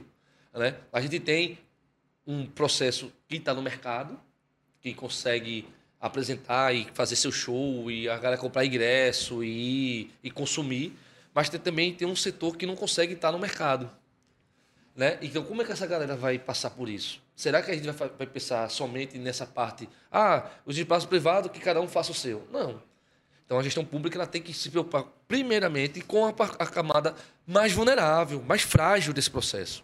Então, a gente está quebrando a cabeça mesmo. A gente fez uma reunião no conselho. A gente vai fazer agora um, um, um- um comitê, sabe, com governo e sociedade civil, para debater o máximo possível o carnaval possível como isso vai acontecer, o que vai vir de regulamentação para a gente construir isso. Então, é, é um processo inédito, difícil demais, mas que a gente vai, vai tentar fazer é, dialogando com a sociedade. E essa conta da, da formação acho perfeito, né? A gente precisa estar formando, inclusive é, é, achar essas coisas do bonequeiro, o cara que carrega o boneco, o cara que faz o estandarte, o cara que faz as fantasias, faz as costureiras que fazem a, a roupa das passistas. Então, isso tudo É é, uma coisa, coisa né? que envolve o carnaval. E eu digo a você, velho, que até os blogos estão percebendo isso. Eu escutei aqui falando assim, ó, mas assim, a gente faz, a gente vai cobrar, mas a gente não quer fazer uma festa privada. Acho que foi o Anax que falou. Sim. Não vai, mas a gente, a gente pensa na pessoa do facheiro, A Nax falou, a Nax né? falou, A certeza. gente pensa no facheiro, assim, a gente É. tem que dar remuneração pra esse cara e tal. Eu acho que muita gente começou a pensar também, assim como gestão pública. Como a gente tá pensando. E o cara carrega o boneco? E o cara carrega o estandarte? O bloco tá pensando, e o cara carrega o nosso estandarte? E o cara que tá ali fazendo a fantasia? Então, é, tá sendo uma coisa meio compartilhada, sabe? Essa angústia, esse aprendizado, essa responsabilidade também solidária de, de a gente estar sendo é, é, a empatia para o outro. Então, eu acho que esse período vai ser um período de aprendizado mútuo, né? Tanto nossa, tanto também da sociedade civil. Espero que a gente possa juntos criar um ponto é, valorização dos nossos consensos. E eu acho que eu estou, estou assim hoje, Almir eu tô dentro de qualquer coisa, primeiro eu faço a valorização dos consensos. Os nossos dissensos, a gente coloca aqui. E um dia a gente debate ele. Tu Mas tá muito que- político hoje, tu sabia? Não, mas porque. Tu tá parecendo com o papai L, papai Lulinha, que tá, tá ligado? É. Bem... Mas é porque é o seguinte. Vamos conversar com todos, Não, companheiros. porque é o seguinte, Companheiro. quanto menos Tá aqui, canhão, ó. quanto menos canhão apontado pra mim, melhor. Sabe? Então, eu penso assim, velho, se eu tenho várias coisas que eu concordo com esse cara, por que eu vou falar do que eu não discordo? Porque eu discordo, velho. É. Então vamos construir primeiro o que a gente concorda. Quando chegar na parte do discordar, aí, ó, vamos abrir um processo aqui né, de respeito e tal, para discutir isso. Então acho que a gente está com essa missão, sabe, desse debate, tanto da reformulação, do que essa ideia de, de construir um processo, um planejamento de formação, tanto o próximo carnaval, o, o próximo 500 anos da cidade. Quem tiver na frente da gestão pública tem que ter esse caráter de escutar as pessoas. Posso fazer uma pergunta bem direitinha pra tu? Faça, Bem já tô direitinha. cheio- já tô de cerveja. É, eu, já, eu já vi que tu, tipo, já, já foi bastante reconhecido, assim, na, na tua trajetória. O que é que tu almeja ainda pra, pra frente, pra, pra vida, assim? O que é que tu acha que ainda, tu ainda falta realizar de, de sonho, de... Tá com quantos anos, nenhum? Tu tá com quantos anos, é? E aí? 43.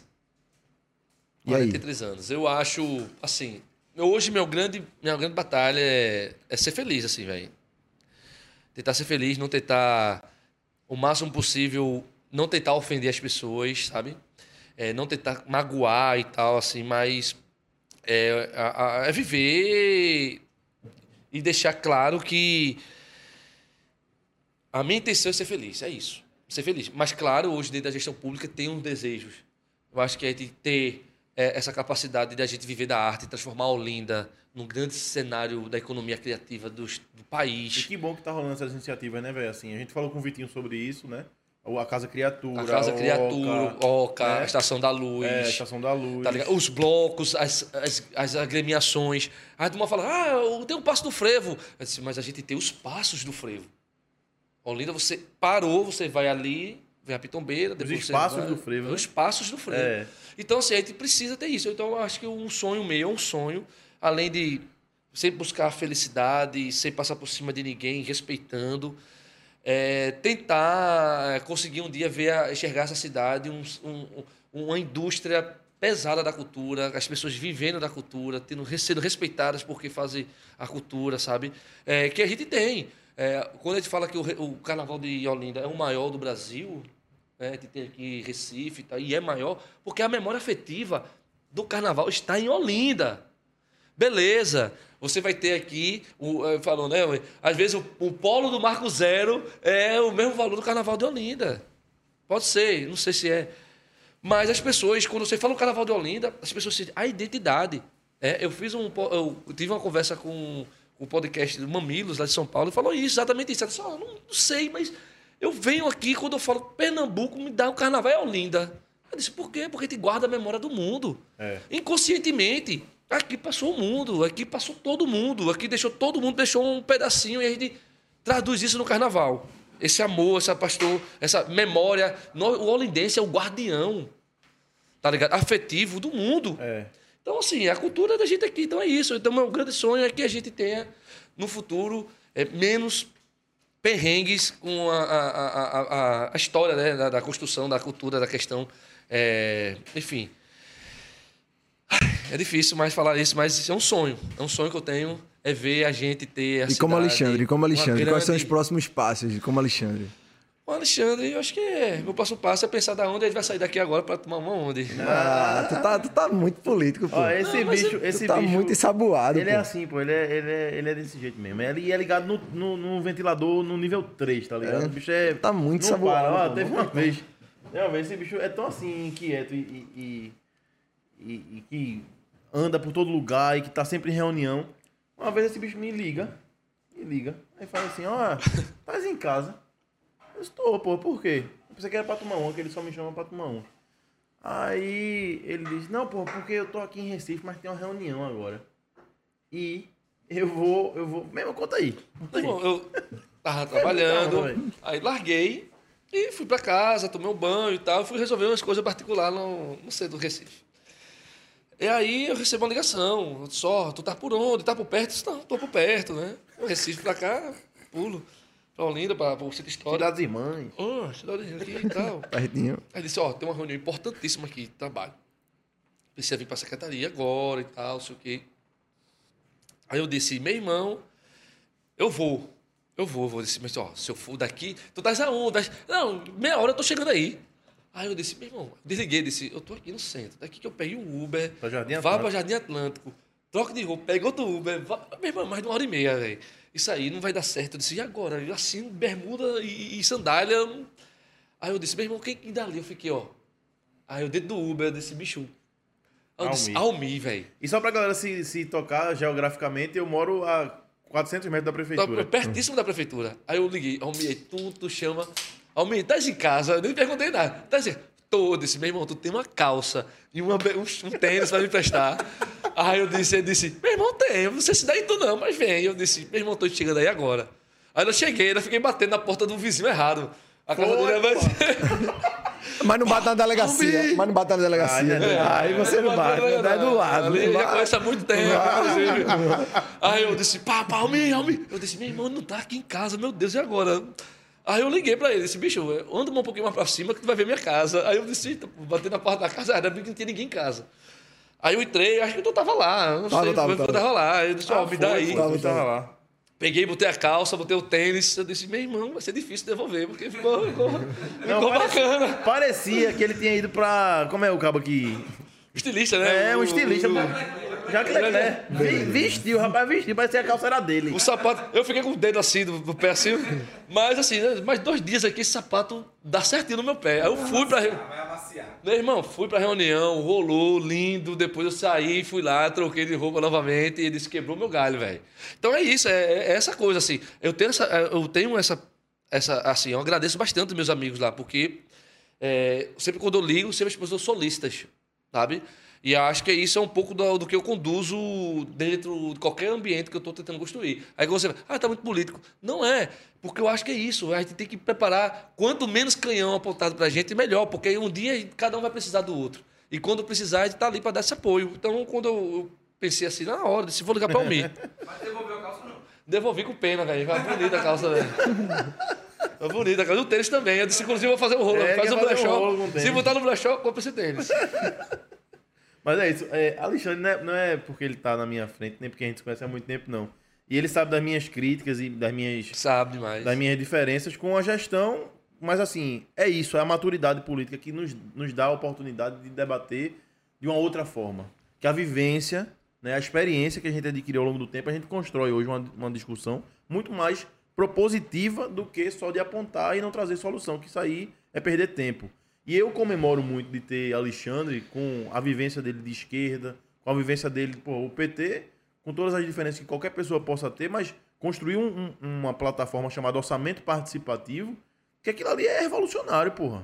Exato. É você dizer o que é que você quer para o seu bairro, para o seu lugar e tal. Então, Alexandre vem dessa escola e eu comemoro muito é, a presença dele no governo Lupes, sabe? Porque é um ponto fora da curva. Eu, a minha opinião, assim, é a minha opinião. Ele é um ponto fora da curva e a cultura, pô, o cara conduziu o maior palco do carnaval, que eu quero também, a gente, a gente falou disso, assim, falou do Erasto Vasconcelos, mas não falou do palco Carmo. Porque foi um desafio imenso, Imenso. foi um festival imenso. Né? Woodstock, ele fala Né? Woodstock. Woodstock E outra coisa, por que é o seu Valença todo ano, hein? Rapaz, Assim, eu... não, não tô, não tô Não, desmerecendo não, o cara, não, mas não, mas assim... a rotatividade de artistas como Lenine, como outras figuras que também tem um peso nacional. O eu vou dizer bem, bem claro assim. Acho que é o seu. Ele é era o cara de Naná. Vasconcelos do Recife, ali da abertura do carnaval. De Olinda. de Olinda. Acho que é uma energia, é uma identidade, é uma coisa muito grande, assim. Sabe? E ele, inclusive, ele faz muita questão, assim. Ele É, abre né? mão de várias outras coisas. E A agenda não dele- tem, não existe, eu acho, particularmente. Eu, não, eu, eu, eu acho. Então, ao ser uma, uma figura. O cara, eu juro por Deus, assim. Né? Ao seu Valença não tiver no cima do pau na abertura do carnaval. Eu já fiz cinco, né? Produções dele. É, é diferente. É diferente. Mas, assim, por exemplo, o último carnaval, a gente fez a abertura, uma abertura linda. Eu tive a oportunidade de, de, de fazer esse planejamento. A gente começou com Amaro Branco, Coco, é, depois a gente teve Marrom, depois a gente teve um projeto, aquele, aquela ousadia que a gente fez botou em cima do palco, a Orquestra Henrique Dias, com Lu Maciel, Fábio Trume, Ureia, Flávia Ferro e Karina Bu cantando os, Sim, os sim. frevos. Depois teve Alceu Valença. É Assim, é uma coisa, que, um ciclo que eu acho que vale, vale demais. Eu sei um cara, eu, eu defendo.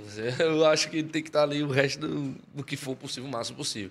Sabe? Eu acho que a gente tem a variedade. Tem, você for ver a programação, tem o seu, mas tem vários outros artistas também. Mas eu acho que o seu representa muito o Carnaval de Olinda, representa muito para Olinda, para Pernambuco. E é muito importante para a gente ter um artista daquele naipe tá abrindo o carnaval da gente. Né? É feito um Gilberto Gil, Caetano Veloso e é, Moraes Moreira da vida, é Zé Ramalho e Jo- é Alceu Valença. Então ele é fantástico, assim, eu acho que é um ganho nosso, assim, na verdade. E gerir o palco? Como é, como é que tem sido? É, assim, eu, eu fiz o primeiro, o segundo, o terceiro, depois eu assumi uma responsabilidade um, mais geral no carnaval, né? Conversando com as agremiações, tentando fazer alguns outro tipo de programação. Mas é um desafio grande, porque ele virou um grande estoque, né?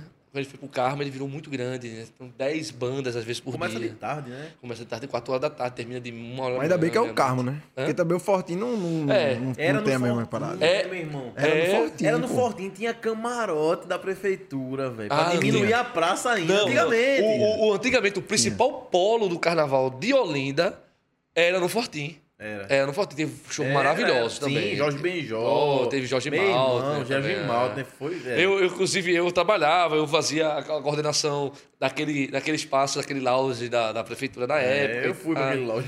não vou mentir. Mas assim, a, mas assim, a sensação que eu tive no Tomando um show. uísque do vermelho, tomando um uísque também. Eita porra, o prefeito. Velho. verdade. Tão importante demais nessa Assim, porra. a sensação que eu tive no show de MC da Namimo, ali na, na- no Carmo ali, que eu tava naquela subida da igreja ali, Não, meu é, amigo. E é bonito, né? ver as É pessoas- bonito. Galera, A- ali, ali mano. é, acho que serviu de referência aqui, foi uma decisão, inclusive, do prefeito.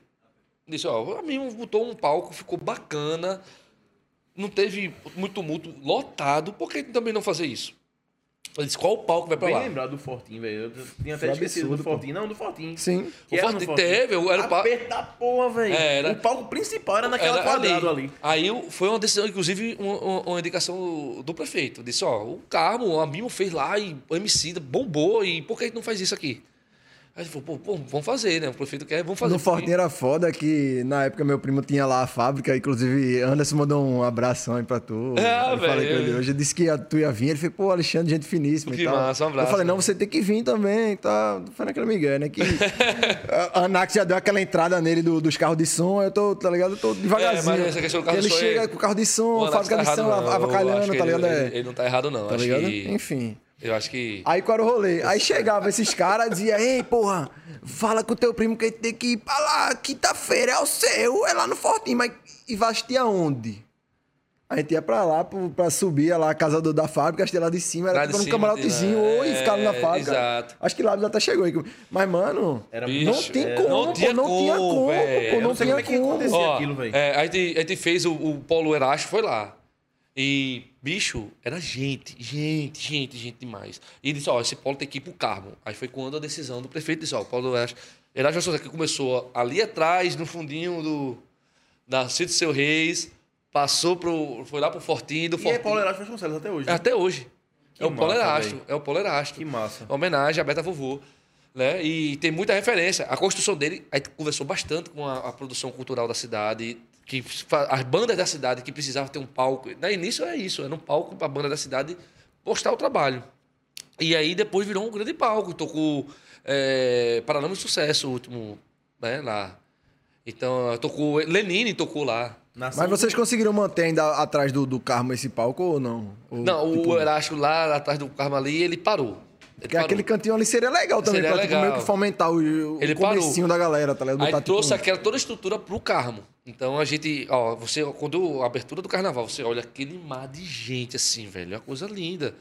Né? Eu fiz até um debate com uma produtora é, privada e falava, ah, é lindo fazer aquele negócio desse bicho, é, mas no privado é massa, porque você fecha, cobra e tá ali, aquela estrutura toda. E no público você tem que pensar no cara que tá dentro do, do- do- vai pegar o ônibus, sabe? O ambulante que vai depois ali, a gente faz um, um- um- um núcleo de acolhimento para os filhos dos trabalhadores da do, do- do carnaval, sabe? O cara tá ali, tá com o ambulante, diz, ó, não vai, teu filho não vai ficar numa rua. Traz aqui no Atlântico três refeições, brincadeiras lúdicas e também participação, programação carnavalesca dentro das crianças. Então a gente pensar o Carnaval de Olinda é uma coisa desafiadora. Né? Eu que comecei dentro do, do Poleracho, hoje eu assumo a responsabilidade junto com a, a, a- outra a equipe, né? coordenada com Gabriela Campelo, que é a secretária de Cultura da cidade. É um desafio gigantesco. Ele tem, um- tem uns quitutezinhos, não sei se você viu. Fica à vontade, viu? Não, fica tranquilo. Aqui daqui a pouco eu acho que eu prefiro mais beber do que. Ó, falando bebê, e aí, fala do, do esporte. Do Clube- esporte? Esporte Clube do Recife, Ah, como é que falando tá? em bebê, foi, foi boa essa. Bebê, é, bebê. Aí eu sei. Quem fala do Náutico? Ué, Quem fala do Náutico? Eu gostei dessa. Não, do Eu, eu falo do primeiro B, quem fala é Almeida do Náutico. Você é do Náutico, Bebê. é? Bebê. Bebê. Não, eu acho que assim, falar do esporte primeiro é falar do maior patrimônio tá. cultural do Nordeste, né, velho? Então, assim, é uma coisa Caramba. muita alegria. Campeão de 87, Como é, que tu, como é que tu 2008. vem de Fortaleza, aí tu chega e diz, é, eu quero torcer pro esporte. Não, foi isso que eu te falei. É. O cara chegou, levou pro então, esporte, mas- o esporte goleando. Aí tu, aí tu vai pra Fortaleza e aí tu é leão também lá, ou não? Não, eu tenho uma afetividade com os dois times, tu acredita? Eu, eu torço pro Pior que eu Fortaleza. tenho mesmo também os dois Ceará. times. Eu- quando eu jogo os dois, eu, torço pro empate e tal, essas coisas que eu não quero me comprometer. Mas Você aqui. tá podendo torcer pro Ferrinho, porra. O... O ferroviário, né? O ferroviário. Tem o em casa também, que su- surgiu. É. Mas assim, o esporte aqui foi uma coisa que é uma paixão. Uma paixão. E eu acho que a gente caiu realmente, não tem como, uma gestão que aconteceu de longo prazo, né? Assim, de longo prazo, assim, das últimas gestões, um absurdo que aconteceu. É, o e eu, eu considero. caiu no campeonato, ele caiu no ano, né? Não, Assim. ele caiu, assim, merecidamente, por forma. Eu sempre torcia a ter 1%, tava torcendo com o jogo do Juventude. Eu disse, pô, é. Foi bom que eu ganhei 100 reais de cerveja de peneira. Fiquei feliz que só a De peneira? porra. Tomei tudinho, velho. A aposta é difícil da porra É, também. velho, coitado, bicho, tá pegando, pegando seta. Falaram aqui, ó. Falou em futebol, virou peneira. Peneira foi botando assim. tá ligado? Aí virou peneira. Peneira é um coitado. Peneira fica, fica fazendo isso, aí quando deu meio, meio que fica botando aí, fica com sono. Aí ele acorda. Peneira, vamos apostar ele, bora. Peneira. Aí, É, é, é. faz isso não, pô. Bichinho, né? Não é bichinho. Hum. Você- Tão bonzinho. Vou ficar calado. Mas assim, eu acho que o esporte é um, é um patrimônio do Nordeste, assim, um patrimônio. Eu acho não que os três clubes daqui, né? acho que É. o maior é do esporte, assim, com certeza. Assim. Sim. Não é por causa que eu sou torcedor do Não, esporte, não. não. Porque... Sem clubismo, sem clubismo. Sem clubismo. clubismo, né? As pesquisas falam isso. Sim, Um sim. outro. Eu sei que eu- as pesquisas falam isso aí, pô. A maior torcida do Nordeste é do esporte. É mesmo? É. Tá bom. Não ganha pernambucano, mas descer. Pernambucano, a gente entra pra fazer uma pré-temporada. Sim. Tá certo. Pra Série B agora. Pré-temporada. É foda, Fudido, né? velho. Então, Ó, Conta mais. diz uma coisa. Eu tô fazendo essa pergunta pra todo mundo porque eu acho interessante que esse espaço aqui também seja um espaço de, de troca e de network mesmo, assim. Se tu trabalhasse na produção do Veneza ou estivesse apresentando o Veneza, dois, dois, três nomes que tu chamaria fácil, assim, pra participar. Diz aí. velho, um, já disse aqui, né? Hilton, Acho Bidu, Bidu, Bidu. Outro já disse também, Hilton, né? Dois. Um é um grande empreendedor, um cara muito atenado, Bidu. Cara tem empreendimento na cidade. O Liamba, para mim, é uma referência é, muito importante. É? Grande e lá não tem como, né, velho? Ali é um Ele é catalisadorzinho. Então, é, Hilton, por o Cariri, eu respeito bastante aquela entidade. Muito, porque ela abriu para a comunidade. Inclusive, eu conversei com ele hoje. Ele falou que vai fazer dia 18 uma atividade lá, que é para chamar a comunidade para participar pra dentro do, do, do blog, sabe? Dentro da sede. E aí vai trazer algumas atrações que eu não vou falar aqui, que deve ele divulgar aí, que eu não vou ficar dando spoiler aqui na, na programação dos outros. Né? Acho que esses dois aí, acho que vale muito a pena. Ah, velho, tem um, tem um amigo também é, que tá Escolha produzindo uma, agora. uma mulher também, quem tá uma macharada esse podcast da porra. A mulher, Joana Flor. Joana É uma Flor. pessoa que também que Produção aí, ó, Renan, anota anota aí. esse nome. Joana Flor é uma pessoa que eu acho que é, tem muito conteúdo, uma batalhadora, um artista, sabe? Tá aí nas redes sociais na pandemia, se reinventando, fazendo debate sobre a questão da, da mulher, do feminismo, sabe? Da liberdade, enfim, enfim, todo um, um processo. Ah, deixa eu ver outra mulher aqui. Tem, velho, tem, acho que. A própria secretária, se quiser chamar. Puxa a sardinha, pô. Puxa, só vem. Entendeu? Acho que tem isso aí, a galera lá e você. você é o, o cardápio todo tá na sua mão lá, né, velho? É até uma coisa que dizer assim, que pra você indicar alguma coisa que é meio difícil. Mas eu acho que essa galera que eu falei aqui é uma galera de muito peso, né? Muito peso. Ganga Barreto. Ganga, velho. Ganga Barreto. Eu fiz uma entrevista com ela em outro projeto, o Quintal de Ideias. Ela e Roger Men, que tem um trabalho lindíssimo em homenagem a que Não, vai jogar o, samba de Erasto. Sabe onde lançou o samba de Erasto? Primeira vez que o samba de lá. Erasto. Não. O samba de Erasto subiu no Polo Erasto Vasconcelos. Abriu o Polo Erasto Vasconcelos, acho que carnaval 2019. Um projetozinho que eles estavam iniciando o projeto. Abriu o Polo Erasto É porque eu me Vasconcelos. lembro de um show deles no Casbar e era também esse início, assim. É, era início, então acho que eu, eu posso até convidar com eles, não sei agora a questão das datas, mas é o Ganga samba de Barreto, Erasto bem tocou no Polo massa. Vasconcelos também. A gente abriu o polo em homenagem ao próprio Erasto com isso. Bem lembrado. É, a Ganga Barreto, Roger Men é queridíssimo total. O Tiné também, eu acho. Marcel Salu, Tiné, meu Deus do céu, eu não vou ficar falando. Tá tudo Manuelzinho na- Salustiano, meu Deus do céu, uma figuraça. Já tá o Fabiano também. Fabiano, é. Tem uma galera. Tem uma galera. Olinda traz muito essa oportunidade da Adriana do Frevo. Adriana do Frevo. Tem a galera, É. tem a galera. Essa galera do Conselho de Cultura mesmo tá tudo Tá intimada. bombando. Tá tudo né? intimada. Tá lá, tem Fequinho Fequinho, de Cultura, tem Adriana, tem, deixa eu ver mais, Felipe Muito, que é o cara que tava também dentro da, da- dentro do Bom Sucesso. Então tem uma galera, ó, pesada lá. Lidar com aquela galera ali é foda. Você sentar fazer uma reunião com gente que, alto nível, alto nível, um debate de alto nível no Conselho de Cultura da cidade de Olinda, velho. É aquela coisa, né? Aquele desafio que todo mundo acha de abrir um podcast aqui que não vai ter gente. Tem gente boa pra caralho, caralho. aqui, né? E aí, o que é que tu diz, amigo? Tem gente boa Não, pra caralho, tô, não tem? eu tô vendo Tá pensando em quê? Não, porque, veja, daqui a pouco esse, esse, esse programa... Vai virar só Olinda, né? Olinda Cast. É, Olinda Cast. Ou Marim Cast, ou... Mas é, isso, assim. Recife, Recife, Recife. Quatro Cantos Newscast. Recife. Quatro cantos que André, outro que tem a Goiaba, outro que. André, Thiago Goiaba. Vem. É, o- Ó, pra vir trazer, trazer Sim, Maria, os dois, os dois, Os dois, os dois. Olinda Ah, Ordinária Cast. Ró e, e Osés, os dois juntos aqui. Ixi, Maria, Ró, por exemplo, Ró. Mas Ró, o é, microfone tem que estar aqui, ó. é. Olha, não quer dizer é. É um querido, velho, assim. É. É, um querido. É, É um um cara... espaço, inclusive, pro frevo, né? É uma embaixada, eu digo, ó, É, embaixada, do Frevo, e é. Olinda. É o Bade Ró. Bade Ró. Mas fala aí de comida. Recife, alguém de Recife, pô? Não é possível que não tenha. Ó, Fábio Cavalcante, Platônica, tá ligado? São artistas aqui da cidade que tá rolando. Márcio Oliveira, Massinho, Marcinho porra. Cabecinha Seca. Massinho. Ele é. A da Gilu Amaral também. Fez Aureliano, que tem um, agora tá rolando o, o Aurora. Aurora. Falei com o Gil. Aurora Instrumental, é isso? É. Massa demais. Assim, apareceu num patrocinado pra mim, porque eu eu acho que eu tô falando muito, que eu vou morar por ali por perto, tá ligado? Aí apareceu, quando eu cliquei, eu falei, mano, que bagulho massa. Tipo, eu nem irmão, sabia que tinha foda. esse teatro armorial de Ariano lá e tal. é, né? o Teatro Casa do Real, Casa caralho. Real. é Fiquei, pequenininho, mano, aconchegante. assim? Vem, É. Vale demais. Lembra velho. o Fernando Santa Cruz? É, lembra o Fernando é? Santa Cruz. Vale é demais. É muito foda o festival que os caras estão fazendo. Então, assim, tem mais. Deixa eu ver. Ah, velho, eu tô na minha cabeça agora assim. Não, Depois você já que... falou o nome pra Pra caralho. caralho, né, velho? Negão, muito obrigado, bicho. Papo massa. Boa, velho. eu tô Daria pra vir outras vezes. Tu vai vir outras vezes, tá ligado? Tu Mas sabe. aí, deu- Quando tu estiver já- lá pro Ministério da Cultura, lá conversando com a galera lá Porra, em velho, Brasília. tempo digo, "Ah, velhinho, é? Não, pra Não, aí, pô. pô. 22 tá aí. Aí, vamos nessa aí, aí. é muita pretensão aí, mas assim, eu gostaria de vir mais outras vezes também, também inclusive falar de outros pontos. Só a questão do carnaval. é, ano que vem, eu acho que a gente pode ter outras possibilidades.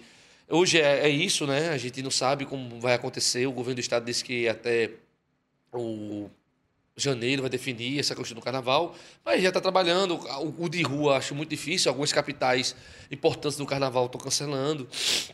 É, mas a gente está planejando lá, conversando, a gente vai instituir essa comissão para conversar com a classe artística da cidade, do, do, da linguagem do carnaval, que trabalha o carnaval, do morador ao artista, para tentar ver como a gente né, constrói as melhores alternativas. Mas eu estou muito à vontade, dois amigos aqui, inclusive o, pai de um aqui também é meu amigo também, pai de Matheus. Então, assim, eu estou muito à vontade, fiquei muito feliz e pode ter certeza, a hora que vocês quiserem, estarei novamente, inclusive para comentar esse próximo ciclo aí, é, em definições para frente, é, o que, que a gente está pensando na cidade de Olinda, né? Massa. Vamos sim, vamos sim. Foi um prazer, velho. Foi um prazer. Quando vier alguém aqui, fica tomando um aqui. com a galera. É, chama, chama a galera. Fazer o quê? Não, fica nos bastidores. Oxe, total, é só. É to- é toda quinta, é? É segunda e Segunda e quinta. É segunda e segunda e quinta, é. Da segunda é mais A difícil. segunda é difícil. Mas na Mas quinta na tem. não. Quinta quinta, tem. não. E o problema é, gente, depois daqui vai pra onde, eu vi? E por aqui tem, mas a gente tá só, só calado. O que tal da. Ó, eu tenho o Bar do Ró, tem os quatro cantos ali, que tem aquela fronteira ali entre Peneira e Baracho. Eita, tem o quintal das ali é a faixa de rachas. gás, a faixa de Tem gás. o quintal das rachas também, que é uma coisa querida demais, as meninas É. lá. Que tem que trazer as meninas também. Tem que trazer, Marília. É muita gente pra trazer. Galera, muito Marília, obrigado. pronto, uma mulher. Marília, É, Marília, é, Marília, é. Marília. Gente, Alexandre, foi um obrigado prazer, aí por quem acompanhou. Foi massa. Um Os prazer, comentários. Quem tá Muito aqui foda. até agora. Segue a gente nas redes sociais, arroba VenezaCast.